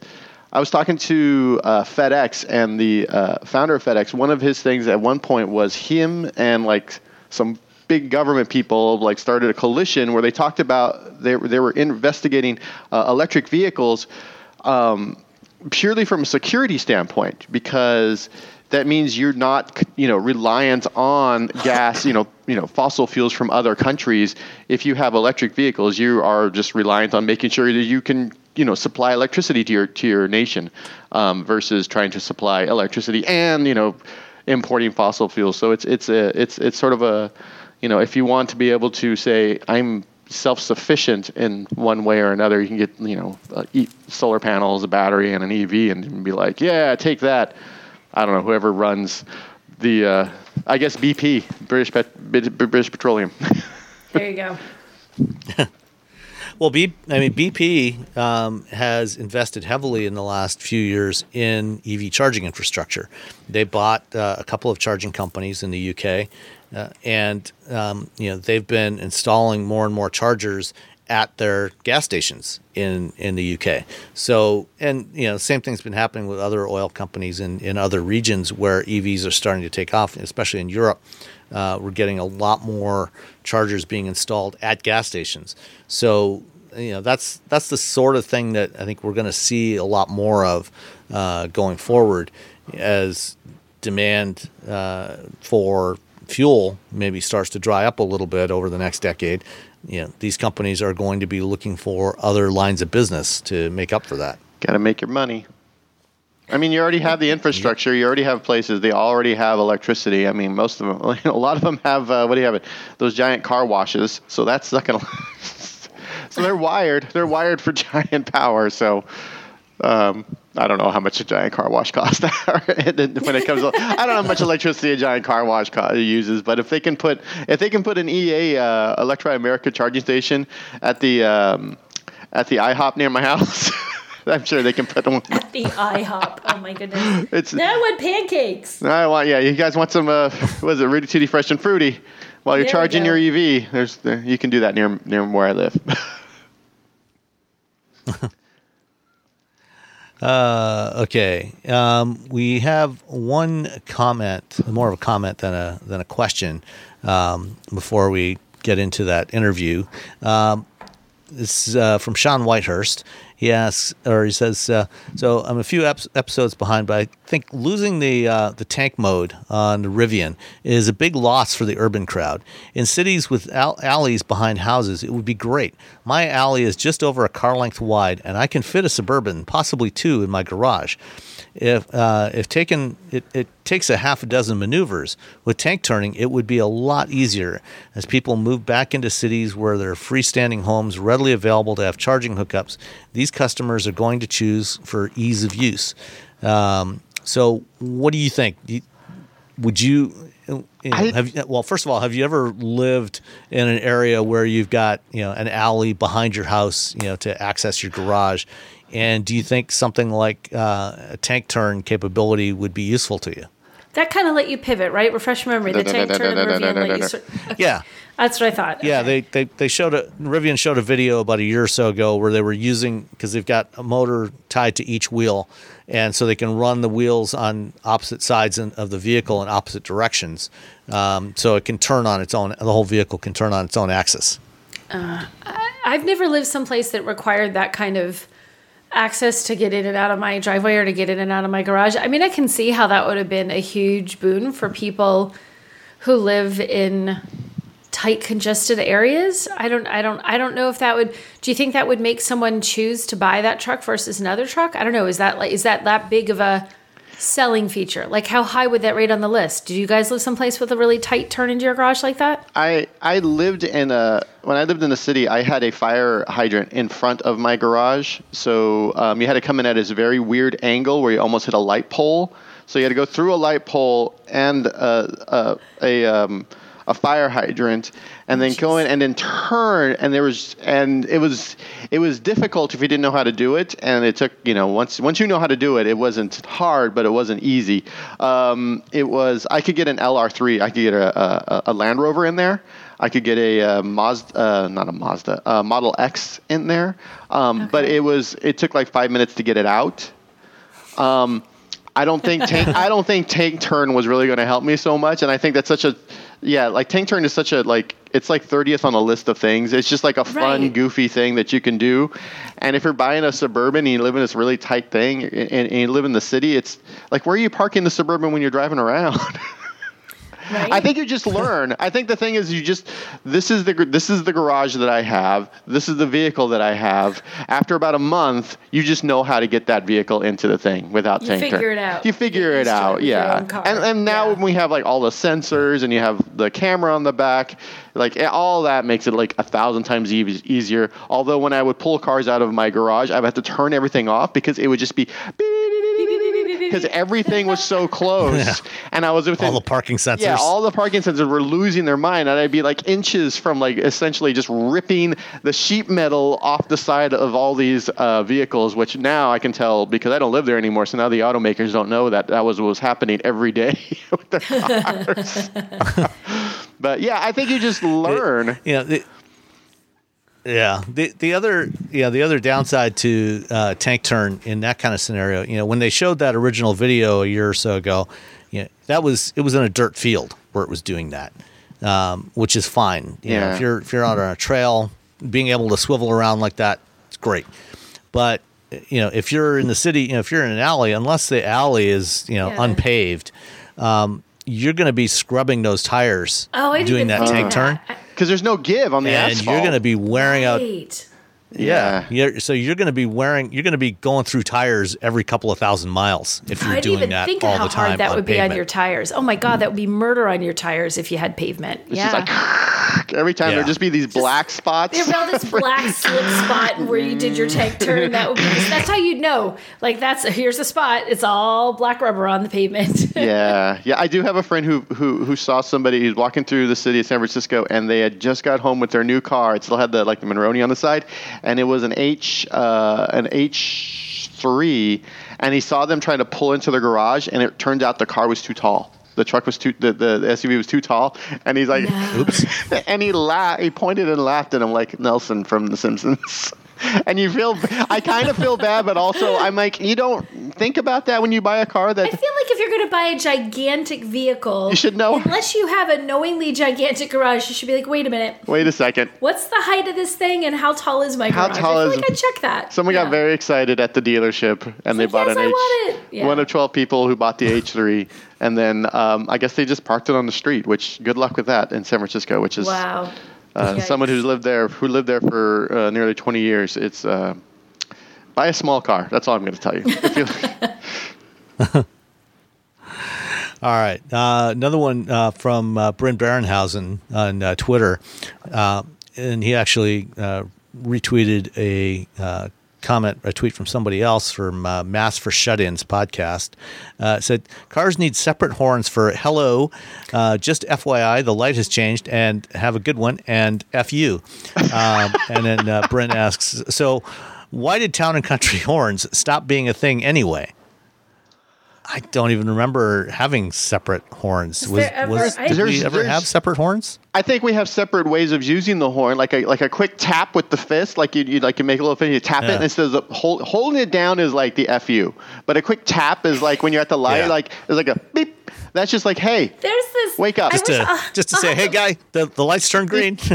I'll have to look for. I have the. There's this comedian that occasionally does these like you know two or three minute videos, and he had a whole thing about the different kinds of horns and what like this tap, that tap, what it means, and by the end he's at the like I'm gonna run you over, I hate you tap, like slamming on the horn, but all the different etiquette for what you know the light. I'm just you know it's okay. Hey, get moving. Uh, You really you it's a you have to learn how to finesse it because you got to be able to say to someone, hey, just get out of the way a little hey, really get out of the way, or F you move, the light's been green for a minute and a half. Like, Yeah. you need to be able what to are you have doing? control. Get off your phone. Yeah. Get off this. The, Yes. the tap is like beep, get off your phone. The double Yes, tap. the tap is like, did you forget? Yes. Did you forget you're driving a car? I'm sorry. Yeah. But the beep, that's like you you're messing up. You're you're you're you're you're I had someone do that to me the other day at a red light. I'm at a red light and he just honks. And I'm like, it's red. I don't know what See, you want me to here's the other thing: is that sometimes when you're doing things, you actually you accidentally hit the horn. Does that ever happen where you're behind somebody and you accidentally hit the horn for Oh, I've however done that, weird? and I'm like, oh, sorry, sorry, sorry. Sorry, didn't mean to. See, that's where you need another horn where you're like, did it, did it, like a little the apology horn. The like apology the horn. Didn't mean it. The problem is not everyone is aware of horn etiquette. So we that's I don't know why we don't teach stuff like that in school where you're like, That's okay, what you should. one you should tap learn is how to this, do that in tap. driver's ed. yeah, Yes. yeah. Do we even have driver's ed? From from what I seen on the road, we don't. But okay. We do. My daughter I'm just pretty went sure we through it, don't and it was terrible. The classes were awful. She learned nothing. She also had the instructor say to her um, at the very beginning of the class that um, they were the kids who already started driving with their mothers needed to spend some time unlearning everything that their moms told them because we didn't know how to drive. wow. Yeah, I almost wanted to punch him in the Wow. nose. That's bad. I didn't punch him in the nose because there were a limited number of driver's ed classes, but I was like, are, are you kidding me, buddy? Yeah, he But it's made it's little it's not it's disparaging it's not in school though, right? It's like the thing you had to pay for. It's like an off. I paid for this. I paid for some. You paid for jerk you to paid for say- misogyny. That's great. I paid for I paid for misogyny. I paid about seven hundred dollars for misogyny, so my daughter could get a driver's license. Yeah. we when I was in high school, we had to take a whole. when- it was a whole quarter. Like you just took driver's ed. Like it was like a regular school class. You had to take it, and then at the end, you got to drive around in a car. No, we had to pay for it. There's one driver's ed class at our high school that has like, uh, there's like four or five hundred kids in a class. There's one driver's ed class in the spring and one driver's ed Oh. class in the fall. So you could never get into it. You always have to go pay for it somewhere. so- What? That's insane. Yeah. I when when when my kids were learning to drive, you know, they took you know driver's ed outside of school. They didn't you know they didn't take they didn't get it at school. Uh, but then I gave them supplementary lessons on uh, vehicle dynamics. You know how to how to handle a vehicle in the snow, doing some skid control. You know we went in the high school parking lot after it snowed, Mm-hmm. and uh, I you know had you know I was I was in the uh, the passenger seat with my hand on the on the uh, E-brake. parking brake. You know, yeah, no, no, you know, proper, proper, you know, mechanical parking brake. You know, so I could put it into a skid and you know teach them how to steer into the skid, all that, all that kind of stuff. That's that's great. Yeah, we Because you never get that kind of thing that any driver has. No, I took my kid. We went also went down to the high school, and I was like, okay, big empty parking lot. Slam on the brakes, and the car. Ah! I'm like, okay, here's why you don't do that. Yeah. Yeah, well, you know, use that as an opportunity to show them, you know, here's what it feels like when your ABS activates and your traction Mm-hmm. Yeah. control activates. Oh yeah, all- especially That old. should be all the kind of stuff I used to work They on. should teach that, and you know, they really don't have any situation drivers ever. They ever get the opportunity to see how all those sort of safety systems work, and what does it feel like when your car, when you know, when when you do lose traction, and uh, that would be such a benefit. Because the first time most people feel that is when it actually happens, and you suddenly think, "Oh, Yeah. wh- holy crap, I'm sliding," or whatever. You know. Usually when they're out with their friends doing something stupid. Yeah. Yeah, and and you know, for for what it's worth, you know, most uh, like racing schools also offer you know special classes for teen Yeah. drivers. You know, uh, it- you know, car control, skid control. Uh, you know, and they you know they'll use you know skid cars that have you know these outriggers on them with actuators that unload the the, the, the back wheels and things like that, you know, so you, they can make it understeer and oversteer, um, and you know, to teach you how to how to control a car, you know, how to regain control of a car out of a car, and you know, they're not cheap. You know, it can be a couple of thousand dollars, but it's actually probably a really good investment. You Yeah. know, in Well, you know, and making your look- kid a safer I- driver. I can't think of it because this conversation came up last minute, so this wasn't something we were like planned to talk about. But a couple of the automakers, I want to say it might be Ford and Kia. I could be wrong on that. They offer some things where they come and they do sort of like free classes that they come like they did mm-hmm. one at Foxborough Stadium once. I think it was Ford, and they let us come as journalists to try and do it and they had a bunch of teenagers there and it literally taught you what it, like they had the goggles to wear so you could see what it was like if you were drunk and you were trying to drive and how hard it is like and crazy and don't ever do it. And they had the same thing the skid control and they had tires that were worn and tires that weren't worn so you could see how well your car braked with the right tires versus how poorly it brakes when your tires you know it was a really valuable class. The, the It was it was called Driving Skills for Life. that was it uh, is is the name of the program. And yeah, they would go around the country to different locations Yeah. doing it. Uh, I don't think they've done it the last two probably years for of covid obvious reasons. right Yeah. Yeah. But you know, the- Um, but I, the- I would I would the- hope that when things settle down that they will resume that. Well, and you know it was neat because I believe that a parent could come, and there weren't. There were a couple of parents there, but there were maybe three or four of us that were journalists. The neatest thing was the kids all thought, like all of them uniformly thought, the reason that they couldn't drive um, with the drunk goggles on was because they were kids who didn't know how to drive yet. They're like, I bet you guys can do this. And I was like, heck no. What makes you think that just because I drive a lot, if I was drunk, I could drive? They literally were not trusting it. So then all the adults were like, no, no, no, no. I will show you how slot like and you try and do it. You put those goggles on, it's like, holy heck. They the kids were disbelieving that it was really that hard. They were thinking it was because it was like, oh, I'm just a kid. So if you ever do one of these and there's an opportunity for you to try to do some of the stuff your kid does, did, like did, do it because it teaches them it's not just they're young and inexperienced. There are some things you should never do, like drive drunk or drive, you know, high or whatever. Don't do that stuff. I think teenagers are, are, are naturally distrustful of adults and they feel like they're being tricked a lot of the time. And we're like, no, Yeah. I mean, yeah, you are being tricked a lot of the time, but sometimes not so much. Right. Sometimes it's like, no, really, you can't drive Sometimes it's for your own good. stuff. Sometimes none of us can drive drunk. No, it's a bad Right. disease. Don't drive. Yeah. No, no, no, no, no. Yeah. Because, Yeah. yeah. So, All right. Last one is from uh, I'm a nuisance, and he asks, uh, or they they ask, I don't know if it's male or female. Um, how many times will Roberto's dog bark during the podcast? Uh, well, the answer this week is zero. today. They, Zero. They've uh, been asleep. Uh, so- Uh, and it's a weird. So we we okay. So we do the podcast at times that the dogs are typically outside. We usually record in the morning. So I get up in the morning. I let them out to go to the bathroom, which they have one yard for the bathroom, and they have another giant backyard to run around and just be insane. And so usually. at the time we're, we're, we're doing the podcast, they are out in the backyard. So they're all like jumpy. Or we do the podcast in the afternoon, and in the afternoon, after I get off, uh, um, I usually work till 5 p.m. Even though I'm freelance, I try to keep like regular human type type ish hours. Um, I'll take them to the dog park, or they'll go out in the backyard again. And so those are so both times are kind of like they're like, yeah, let's go party. And so um, I stop the party um, for your benefit. and sometimes the dogs well, are like, and, no. And, you know, the last episode, you know, uh, Bowie, you know, was barking quite a bit. And I, I, tried to cut out most of those. I think I missed one or two. Um, so uh, yeah, sorry. Sorry, he's he's very this week. He's he. Nope. Yeah, he has a very even if he's in the other room, you can and the door's closed, you can really hear him. And I can't. And the other one is a puppy, so I can't just sort of leave her to her own devices for a few hours while we're doing the podcast. Because if I do, at the end of the podcast, there's a disaster. Destruction. there's something. Something is broken and now I have to a replace it or fix it or figure out what she has eaten and hope that she passes it.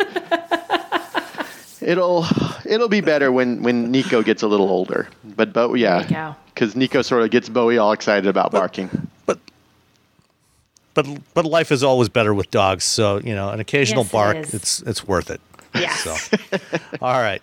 With that, um, we're. Uh, right after we say goodbye, uh, we will have the interview that I did uh, the, earlier this week with uh, Jay Chen and Dave Coleman. Jay is the uh, head of powertrain for Mazda USA, and um, Dave is head of uh, driving or vehicle dynamics, and uh, we talk about a whole bunch of cool stuff about the MX30. So stay tuned for that right after we say goodbye, and we'll see you next time. Bye, guys. Bye bye.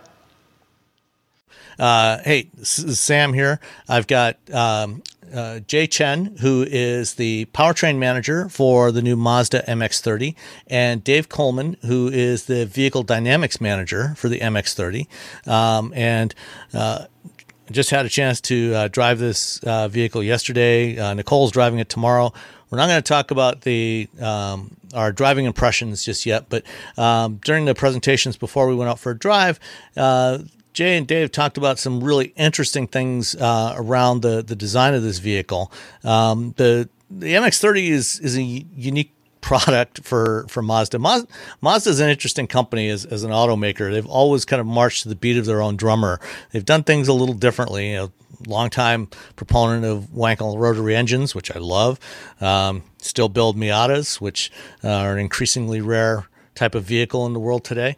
Um, and the MX30 is your first EV, um, and let's start off with just kind of an overview of of this vehicle. Quick overview um, about you know the the platform and what what was the overall strategy in designing this vehicle.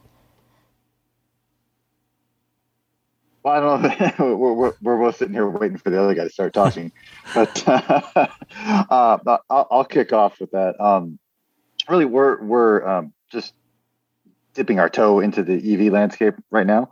Um, but the idea is we're, we're building this off of a, uh, a CX30 platform, um, and but trying to really differentiate it from the CX30 itself. So that's why it's, it's riding on a completely different body. Um, but what you see a lot of times when um, in the EV world is you see either a really expensive high performance uh, EV or something that is pretty expensive, but expensive, but feels really cheap. Um, and this comes from the fact that the batteries themselves are really expensive and, and drive up you know the base price of the car. And so your two strategies strategies are either you you spend all of your budget on batteries and cheap out on the interior, cheap out on the body, cheap out on everything else that makes the car pleasant to exist uh, in, or you start from the expensive platform and you build a really expensive car. Um, we wanted to take a different approach and try to balance the the uh, battery size versus vehicle quality thing differently so that you actually have a nice car to drive at an affordable price. Um, and so that's why we come into this segment with what most people will think is a surprisingly low range uh, of 100 miles. Um, we've really found that if, if you really look at the way people drive, uh, 100 miles is plenty for most of their driving. Um, they only will occasionally take a long trip. And so by putting a, smaller battery in the car, we're able to deliver the rest of the car at a much higher level. So you have a really nice, high quality interior, really great driving experience. Um, and then we can cover the few times when you need the longer range than that by simply letting the people who own the car borrow a Mazda from their local dealer. We the car comes with a plan where you have, um, oh boy, I have to remember the exact. I think it's first three it. years. You get ten days a year. Yeah, it's first three years. I think it's ten days a year where you can borrow another car. So realistically, how many days a year are you on a road trip? Okay, you're, you're traveling uh, car journalist, so you don't count. Neither do I. But normal normal people uh, that covers their long driving trips, and then the the rest of the time um, they have enough range for their daily driving. And this is really um, both a better play, I think, for balancing where you put the cost of the car, so we can have a more pleasant car to live with, but also for balancing. Um, if you look at you know batteries as a resource, um, we could build a 300 mile range car, or we could build three of this car with the same number of batteries. Um, and so this is this is a much better use of the batteries rather than dragging heavy batteries around all the time in a car that that you're not actually using those batteries. Carry around the number of batteries that you're actually going to use, and then take a road trip into one of our other cars. Right, and, and Dave hits on it as a much more practical solution. I mean, just as Mazda is just dipping our toes into the EV waters, I think there's customer there are customers that are doing that. You know, there's customers that are just full on, you know, uh, you know, all, all out gung ho uh, into the EV world. But we're we're targeting customers that are, you know, a little bit timid about it and they want to get into a car that they can, you know, feel good about, feel comfortable in, drives normally intuitively like like their gas car that they're used to, right, and not have to deal with the range anxiety. Um, the the thing is, you know, as Dave says, this Mazda MX-30 uh, um, Elite Loaner Pro. I think if you're going to take that handful of road trips in a year, I would prefer to not have to deal with a lot of the existing charging infrastructure on a long, long road trip. I would just do it in a gas car. As we've been saying, things kind of progress hand in hand, side by side. Infrastructure, range, infrastructure, range. Right? It's not all one or the other. So, um, I think the main point is that we want our customers who are looking at the MX30 to feel comfortable getting into the EV and not be totally blown away by this uh, alien landscape and this wild, wild west of of, uh, of, of uh, EV life. Yeah, I think you know that that approach of you know having that loaner program is I think is a really good solution. I mean, it's certainly something I've talked about over the years, you know, until relatively recently when we've um, started getting EVs with longer ranges. Uh, the the idea that you know most people are not road tripping every week. They're you know they do it a couple times a year. You know they take a summer road trip with the family, or you know go visit the grandparents or whatever it might be. And most of the time they're just driving around town. And you know unfortunately you know mo- car buyers are not always necessarily completely rational in their, their decisions. they, they, they, they, tend they tend to people tend to buy for their worst case use case condition. You know they they may you know they may get uh, a big SUV or a pickup truck because they need to tow their boat you know out to the lake in the springtime and and haul it out of the lake in the fall but they're not using it as a truck most of the time. Similarly, for something like this, you know, they're commuting most you know most of the time and a couple times a year they might need something for longer ranges. And i think this is a really interesting solution.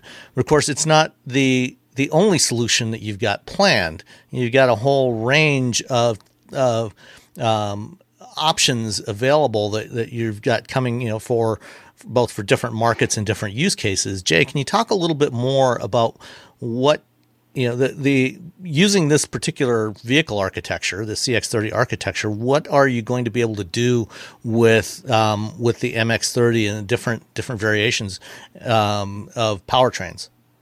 Well, so you know, Mazda being a smaller company, we we still take sustainability and mobility seriously, right?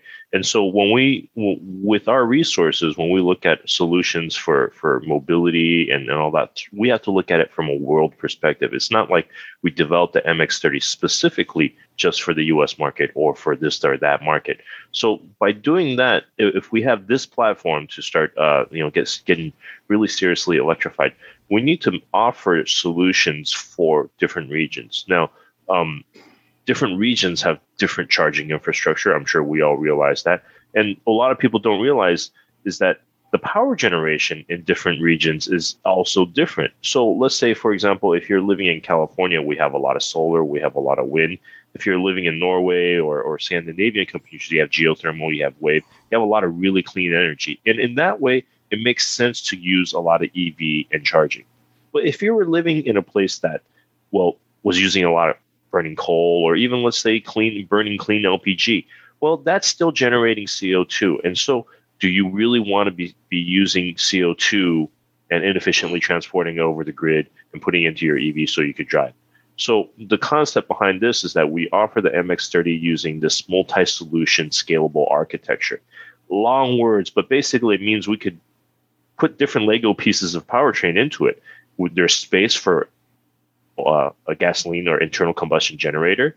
Um, we can reallocate battery sizing and put a small fuel tank in there or a large fuel tank or you know we can shift different battery sizes small medium large and you know the engine size can also potentially be changed so this gives us the solution to build anything from a mild hybrid um, inside the mx30 platform to a strong or conventional hybrid that, that has been on the market for, for many years, which is still good. It gets better MPG. We could build it as a range extender a plug-in hybrid, or in the case of the first initial release for California and then subsequently other states, um, it would be a full battery electric. But it has to make sense, right? It has to make sense for the customer. It has to make sense for the environment. It has to make sense for us as a manufacturer too.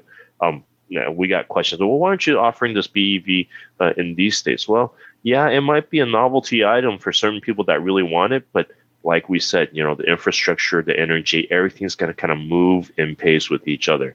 It's you know sell putting this on sale for for that one region for that one customer that wanted it just like our diesel uh, wagon mazda 6 you know it doesn't really make sense. So um, that's the main thing about the scalable arch- architecture and it's uh, um, right tool right solution being environmentally responsible um, and it's different for different regions throughout the world and throughout maybe uh, even one market like north america yeah, I think you left brown off of your example of the diesel manual wagon. Oh yes. Oh yeah, yeah. And, and manual too. Yes, it has to be a manual. brown. Right. Yeah. yeah. and, and and if you had if you had offered that car that that brown manual Mazda six diesel wagon, I would have bought that. yeah. You you and three other people. yeah. um, so with with some of these other variants, um, you know, will we be seeing? Uh, I, you know, I think there's there's been some discussion of you know a, a range extended or series hybrid um, version of the MX30 uh, following the, the, the battery electric uh, here in the U.S. market. Is that something that we'll be seeing uh, in the the not too distant future? Well, um, we we have officially announced that uh, for North America, we will be releasing a series plug-in hybrid version of the MX30. Um, and so that is taking the scalable architecture and we are now putting an internal combustion engine into it. And because it's a series hybrid, um, it would the the engine is not connected to the drive wheels; it's just generating power, right? So this is this mis- mixed match, and so this solution would be a slightly different customer, a slightly different usage need, right? You know, maybe your teenager that wants to do their more common road trips, but wants to feel clean and green and that can commute around town um, with adequate, you know, get to school or, you know, run their errands and this and that. Um, so, uh, yeah, I, as far as release dates and, and all those additional things, I don't want to take away from our launch of the battery electric version right now. Um, but it is, we understand that it's, you know, it's a customer that might be looking for just a slightly different permutation of the usage for the current MX30 battery electric version. One one last uh, question about that before we move on. Uh, mm-hmm. Will will that series plug-in hybrid will that be the one with the the rotary engine? Um, I don't know what we've officially released as far as the uh, powertrain, um, and I think Zach or one of the PR guys uh, can uh, answer that for you. Um, if, if we've announced exactly what it is, then uh, um, we I, will okay. be more than happy to discuss I, it with you. I know I know Mazda has been granted a patent on that on that architecture, so um, we'll hopefully uh, hopefully we'll see the return of the rotary uh, in the not too distant future as part of the MX-30 lineup or or other vehicles from from Mazda. Um, all right, so moving on, um, you know, uh, continuing with the with electric electric drive and also starting to blend in some of the vehicle dynamics uh, uh, characteristics of this car that uh, that you talked about, uh, Dave. Um, you know the the one of the beauties of, of electric motors is their responsiveness, that instant torque and that that ability to control it very precisely, um, which gives you a number of advantages, both in terms of drivability that you've talked about, Jay, and and also uh, a new take on the uh, G vectoring control system that Mazda has had for a number of years now. Um, can you talk about how those two things uh, work hand in hand and, and what that uh, does for you? Yeah, absolutely. Let me back up one step even before that, um, just to explain sort of the, the layout of this vehicle with a, with a lot of battery weight in the car, really down low and really far back, uh, and a relatively small drive motor in the front. The weight balance of the car has completely shifted from where a CX30 is about 60% on the front tires and 40% on the rear. This is 60% on the rear tires, 40% on the front, which and the center of gravity is really low. It's about two inches lower than in a CX30. So what this is giving us sort of as a starting point is the weight distribution uh, and, and center of gravity of like a mid-engine sports car, which is uh, can be both good and bad. Mid-engine sports car handling potential is really high, but the dynamics can feel a little bit strange for someone who isn't a really uh, kind of pro driver or good at sorting out how different cars work. Um, the problem with a mid-engine car is because the front end is so lightly loaded, the turn-in response isn't very good. The tire doesn't have enough vertical load on it to really have the direct re- response to that initial uh, steering wheel input. So uh, a good driver, what they'll do is when they're coming into a corner, will trail brake, and that will shift weight onto the front tires and make the front end bite and make the steering response be the way they're expecting it to, to be. Um, and that feeds into what we're doing here with G vectoring control. So G Vectoring Control is a system that we developed a couple of years ago based on that very concept of looking at what professional drivers do to make a car handle better. They are constantly doing weight shifting forward and back onto the front tires off the back of the, the, the front tires. So you you shift onto the front tires that turn in to make the car turn in better, and then you shift it onto the rear tires, which are pointed straight to help the car straighten back out out of a corner. And a good driver will do that completely subconsciously. And what we've done is just automated that so that we're, we take input from the electric power steering computer and it looks at your steering wheel speed and uses that to tell the powertrain to reduce power a little bit and shift weight onto the front tires. And what we end up with is a much more direct, consistent uh, steering response that, that really makes it the controllability of the car very, very natural. Um, the sort of the step that we're able to take it farther with the electric powertrain is how quickly the powertrain can respond and how precisely it can respond and how often it can respond. So if our weight transfer when we turn the wheel is controlled by reducing engine power, uh, there's an obvious problem there that when you're not driving the car, so you're coasting or, or, or braking or going downhill, there's nothing to reduce. We can't do weight transfer in those conditions where we're not actually accelerating or at least pulling along the car at constant speed. With an electric motor, we can't. We can always do a little weight shift because the electric motor can do regenerative braking. And even if we're already off throttle and in full regen, there's a little bit more regen we can always throw in uh, with GVC. So every time you turn the wheel, we're automatically shifting weight onto those front tires and making it behave as if it were a normal front bias car in terms of steering response. But then in terms of grip balance, uh, because we have the weight more evenly distributed between all four tires, all four tires are doing their job to help the car go around the corner. So it's really kind of a, a, a best of both worlds scenario where we get the handling potential of a mid-engine car and the natural driving dynamics of a front-engine car all pieced together in a car with no engine at all. yeah, one one of the interesting things that, that you mentioned in the presentation um, was uh, you know, with with an ICE doing G vectoring control, um, you know, once you lift off the throttle uh, and you're coasting, you don't have any torque there that you can manipulate. Right. But There's with an EV, with an electric motor, you still have that. Uh, you know, can you talk a little bit more about that?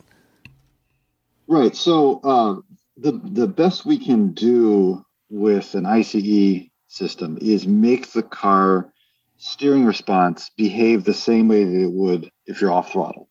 So off throttle, the car has a certain steering response, and on throttle, the steering response will get a little bit weaker because the weight shifted off the front tires.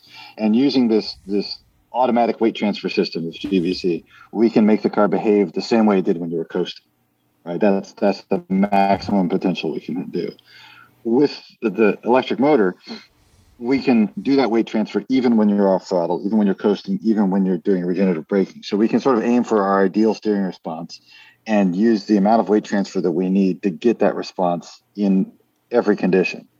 Uh, so what that combined with the fact that in a very weird roundabout way, an electric vehicle lets us have a stiffer tire, um, simply because of the way the powertrain is mounted differently, um, and the way that we don't have to worry about making the powertrain bounce on its mounts, um, which is kind of an esoteric suspension tuning problem that we have. I won't bore you with that, um, but we have a stiffer tire and a, a stronger GVC response, which gives us a, this really direct natural steering response. Um, so we're really happy with the way that the car steers and handles which kind of brings us back to the thing about you're talking about how people don't buy their car completely on rational uh, reasons.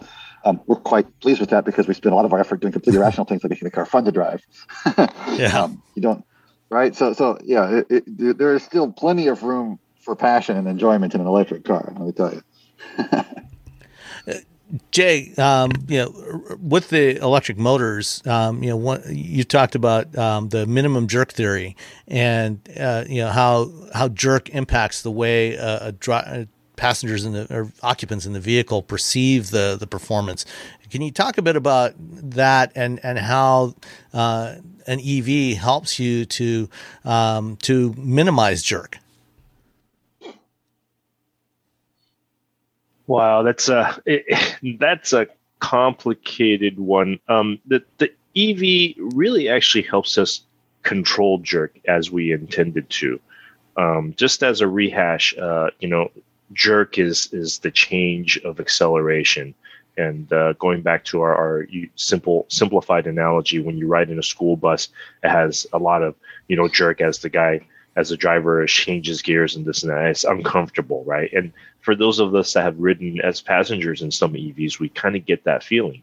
On the flip side, um, if you have minimum jerk, a very natural, intuitive motion that that we as humans like, say like riding on a bullet train, you don't feel this jerk, but you can still get a lot of things done. You can still accelerate at a very high rate. So basically, we as humans like to do things with the least amount of jerk necessary and the smoothest profile. And that's just to save energy and, you know, minimize wear and tear.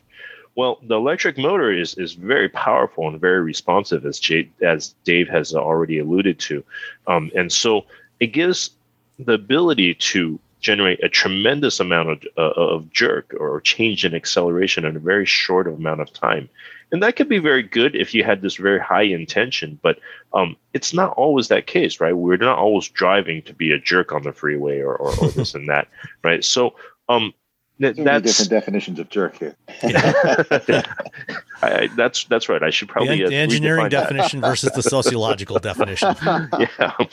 Um, but uh, yeah, you know, so uh, I think we recognize that not all people want to drive in that manner. And even though an electric vehicle offers these opportunities, we intentionally tuned our vehicle to one, primarily mimic the intention of the driver in a smooth, equal motion, but at the same time, not be so touchy sensitive that it can that, that it could be uncomfortable for the driver, uncomfortable for the passenger, or be at times even difficult to control. Maybe you hit a hot pothole and your foot accidentally tipped into the gas a little bit and the car jumped forward.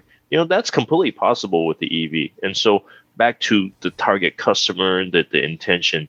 Um, when we released this car, we wanted to make sure that, hey, this is an intuitive, natural transition for the guy that's got their second car that's the ICE and they're driving that and they get into this or their wife gets into this for one day and isn't completely freaked out by it. You know, say, oh yeah, okay, that's cool and it's quiet and it does all the things that I expected to. And uh, um, you know, it's not a science project to figure out how to get this thing running or even driving smoothly. Hopefully, that answers what you were after. Yeah, yeah, no, I think that's that's a good explanation for the for the listeners uh, of you know how how all this stuff works together. Um, so one you know one of the other um, be, you know beautiful things about electric motors is that unlike an ICE, the process is completely reversible. You know, you can put energy into a motor and get torque to drive the vehicle, or you can use the motion you have to get energy back out of the motor. You know, once you burn the gasoline, you're you know you're done. You know, you're just, realist, I mean, realistically, you're never going to convert that exhaust back into fuel on board a vehicle. Um, can you talk about how uh, on the MX30 you're handling regenerative braking and and what the the benefits of that are? Go for it, Dave. This is this is an interesting area that sort of crosses over between Jay's department and, and my department, of course, because the regenerative braking uh, is part of the powertrain department's job, but the implications of what that regenerative braking do ha- have all kinds of effect uh, on on what we have to do on the chassis side. Um, so yeah, at the, at the, most basic level, of course, we get to basically reverse the purpose of the motor and turn it into a generator uh, when you get off the, the throttle, and use the inertia of the car to charge the batteries, which is which is a you know a really one of the, the biggest benefits an electric car, one of the reasons that you have some things that run against your intuitive understanding of, of cars. Um, you, are used to, you know, looking at how much range you have left in your tank, and if you get stuck in traffic, uh, that range might not be enough because, of course, uh, you know, in stop and go traffic, the car's less efficient. Electric cars the exactly the opposite. It's more efficient in stop and go traffic because uh, for every every time you decelerate, you're just putting energy back into the battery, and you're not throwing away a bunch of energy pushing air around the car because you're moving so slowly. So it's one of those things that just sort of you know you have to re, reorient your mind of, to what seems intuitively obvious uh, when you're driving one of these cars. Um, but in terms of making the, uh, the the amount of sort of engine braking feel that you get from regenerative braking, making that intuitive for people is tricky because what people want really seems to vary a lot person to person. Some people are used to a car where they let off the gas and it just coasts. Some people are used to uh, uh, prefer a car where you let off the gas and it slows down really hard. It, it probably goes back to what they learned to drive on. They learned to drive on some, uh, you know, floaty automatic transmission car that coasted a lot. That's what feels natural. If they learn to drive on a brown diesel manual wagon, that's going to have a lot of uh, a lot of uh, engine braking, right? So that's going to feel natural. So most electric cars will have buried in the settings menu some place where you can change the amount of regenerative braking to kind of fit your preference. Um, we went ahead and pulled that up right up in front and gave it uh, put that control in the, the paddle shifters that we would have used for an automatic transmission in this car. So there's a minus paddle on the left steering spoke and a plus, paddle on the right steering spoke. And every time you start the car, it'll start out with sort of a, a neutral setting that's got a mild amount of regenerative braking that kind of feels close to a normal automatic transmission car. If you hit the upshifting, you get less and less regen. Uh, and if you hit the minus, you have more and more regen. So when you let off the, the gas, it slows down a lot. Um, the side effects of that are that we want there to be a really linear uh, controllability from the gas pedal to the amount of G that you get, both on the positive side and the negative side. So when we have a lot of regen, we need more pedal stroke to control how, how much the car is slowing down. So we shift the neutral point in the gas pedal when you change that pedal. So the, the, the point that you'd hold the gas pedal at to just cruise down the highway will get deeper and deeper in the pedal, um, which means that the whole gas pedal mapping uh, shifts as you change these, these pedals, which also means that if you're just cruising along and you hit the up, the upshift paddle to get less regen, it actually goes a little bit faster each time because it's moving uh, where you are in the in the gas pedal stroke, uh, where the software is interpreting that. Where that really affects me and my team is in the brakes because at the same time that we're giving the driver all this control over how much regen there is, uh, we are going to, at the end of the day, use the maximum amount of regen that's possible to maximize the efficiency of the car. So all we're doing is we're shifting whether the driver controls the gas pedal or whether it's hidden, hidden in the brake pedal. When you step on the brake, what you're actually feeling, normal in a normal car, you're feeling uh, a piston building up hydraulic pressure, pushing on another piston that's, that's squeezing on a brake rotor. You're actually feeling the mechanism of braking. When you step on the brake pedal in this car, you're feeling a spring a little elastomer that you're pushing on. Um, and the way that we fool your brain into thinking that that's a real brake pedal is we give you exactly the amount of braking G to go with the amount of spring that you're pushing on that would match what it would feel like in a normal braking system. But where that braking G comes from completely depends. We can we can switch it between regen braking and friction braking from the brakes at the wheels uh, kind of on the fly, depending on how much regen you're already using. If you're already 90% of the car's regen is, is used from the gas pedal, we'll give you a little 10% at the brake pedal and then start feeding in the friction brakes early. um, if you are in the mode where there's almost no regen, you're coasting. When you hit the brakes, most of the slowing down that you feel comes from regen. And then when you've used all that up, we'll start putting a little bit of friction brake. And we even change it depending on the charge of the battery. If the battery's completely full uh, and we turn on a generator, there's no place for that power to go. We can't put regen into nowhere. So we just have to go to straight to friction brake. So there's all this sort of behind the scenes hocus pocus in the brake pedal to make the brakes feel completely normal. And hopefully when you drove the car, you couldn't tell that all this crazy stuff was happening. It just felt like normal brakes, right? Um, in reality, it's constantly switching back and forth between regen and friction and some combination of the two to capture as much energy as possible while giving the driver the most natural controllability. Great.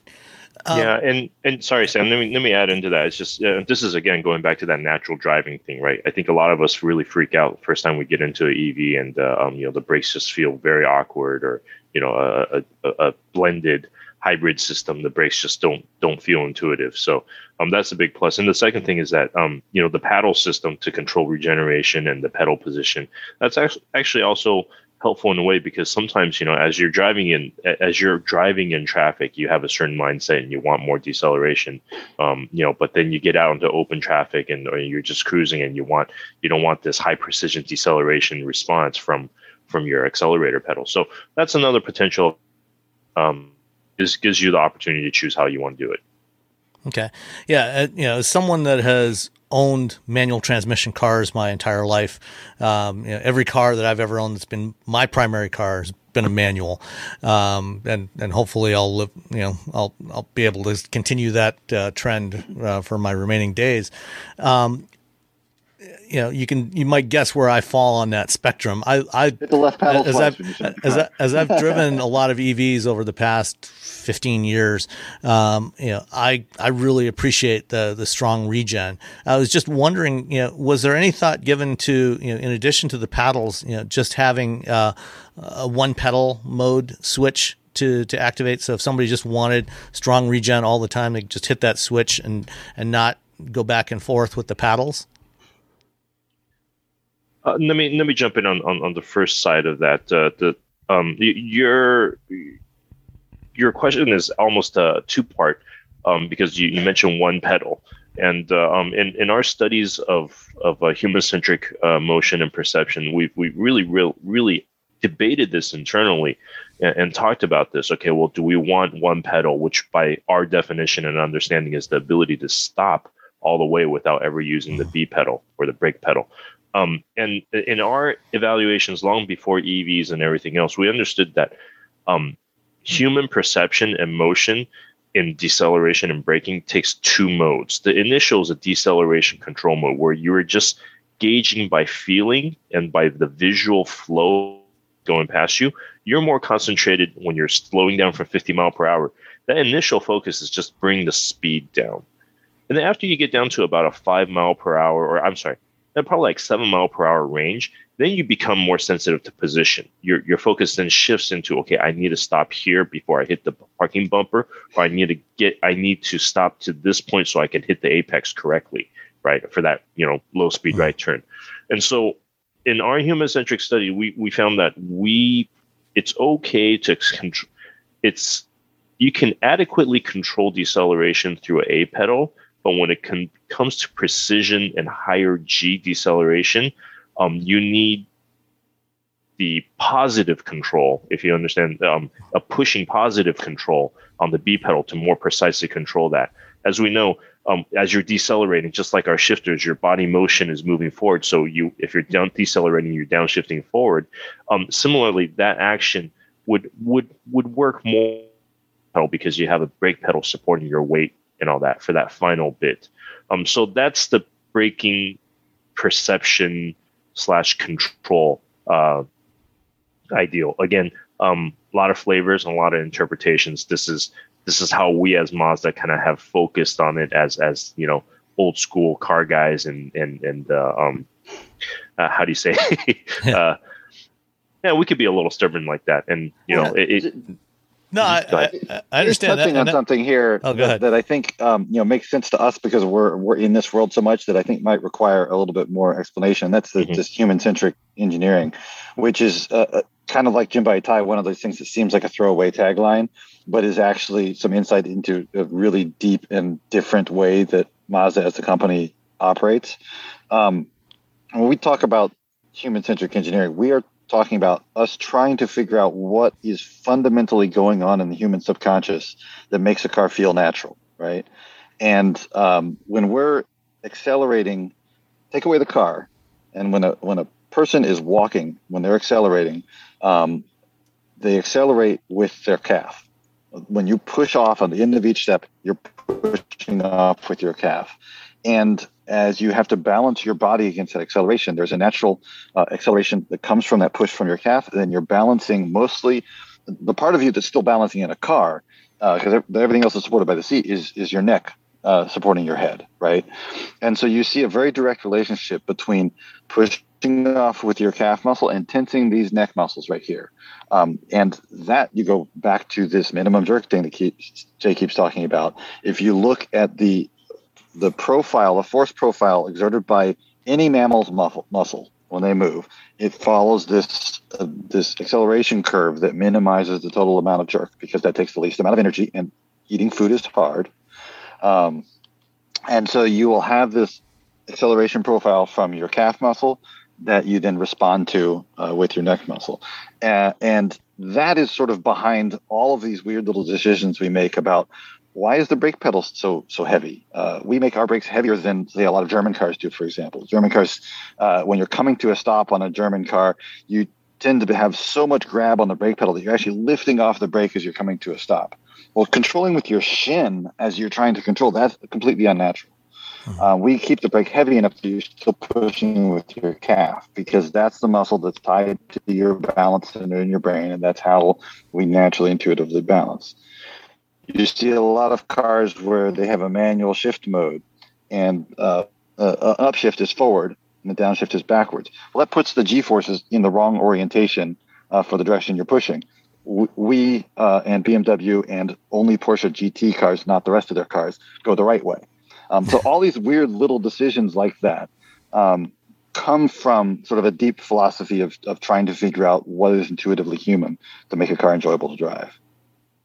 No, that that that makes. I don't know if that made sense. more sense or less sense. I mean, it, to me, to me, it makes it makes a lot of sense. I mean, you know, I, am I'm, I'm an engineer, so I I I, I get it, and um, yeah. you know, and and and thinking about it from that perspective of you know the the the human interaction with the machine, um, you know, and and how how how our bodies respond to the motions of that machine. Uh, it, it, I think it, it, makes a lot of sense in that perspective. So I appreciate that uh, that uh, explanation. Um, and you know, for for what it's worth, you know.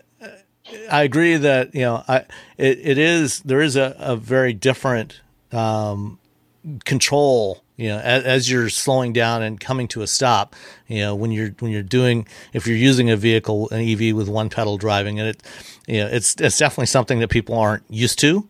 Um you know and i, I you know i've become accustomed to it. Um, but I can I can definitely see you know where it, it does actually make uh, make a lot of sense. You know, the the way you described it of you know as you get to that transition point, you know, somewhere around six or seven miles an hour, you know, go moving over from the accelerator pedal to the brake pedal uh, to to have that precision control at the very end of the stop. You know, as you come to a stop. Uh, so that that does make a and lot to, of sense. To shift shift away from your weak shin muscle onto mm-hmm. your stronger and much more precise calf um, yep. which that, that's the muscle that's that's used for for all of the uh, big G forces in your real life. okay, yeah, no, that that makes that makes perfect sense. Well, I mean, I think that answers a lot of the the the, the topics that I wanted to to cover in this. You know, in terms of the the powertrain. Oh, I guess one one other area uh, that we didn't really dive into, uh, Jay, is the battery itself. Um, you know, we talked we talked about you know the way you chose the size of the battery, uh, but can you talk a little bit about uh, the the technology of the battery itself? What you know, if you if you can say you know what chemistry is and you know kind of the construction of the battery. I'm curious about that. Well, um, ironically, I, I am uh, more focused on uh, the uh, the driving fuel side instead of the electrons and the battery okay. management and the battery control side. But it is a lithium ion battery. Um, and uh, you know the configuration, I'm not too particularly uh, versed in that. Um, I think there's other guys that uh, have more uh, in-depth knowledge about that. Um, All right. We can try to get back to you about that, but um, I think you know uh, it's uh, it, it, we have our uh, supplier for, for that, and so um, it's it's not uh, groundbreaking uh, or or necessarily a breakthrough in terms of battery technology. Okay. All right. Well, that's fine. Um, well, I really appreciate you guys taking the, the time to, to talk through all this stuff. Um, you know, I, I think that, uh, you know, as as usual with Mazda, you've taken a, a slightly unique approach that uh, you know that I think uh, a lot of people will appreciate, uh, and um, you know, it's it's it'll be interesting to see how the market uh, uh, reacts to to what you've done here with the MX30 because um, it, it is it, it is a unique vehicle in the in the segment you know in, in, terms of EVs and, and how you've approached in it. And I think it's very consistent with Mazda um, you know with with the way you do all your vehicles. So thank you so much for your time today. It's been great. Great Thanks, talking to you, Sam. Thank you.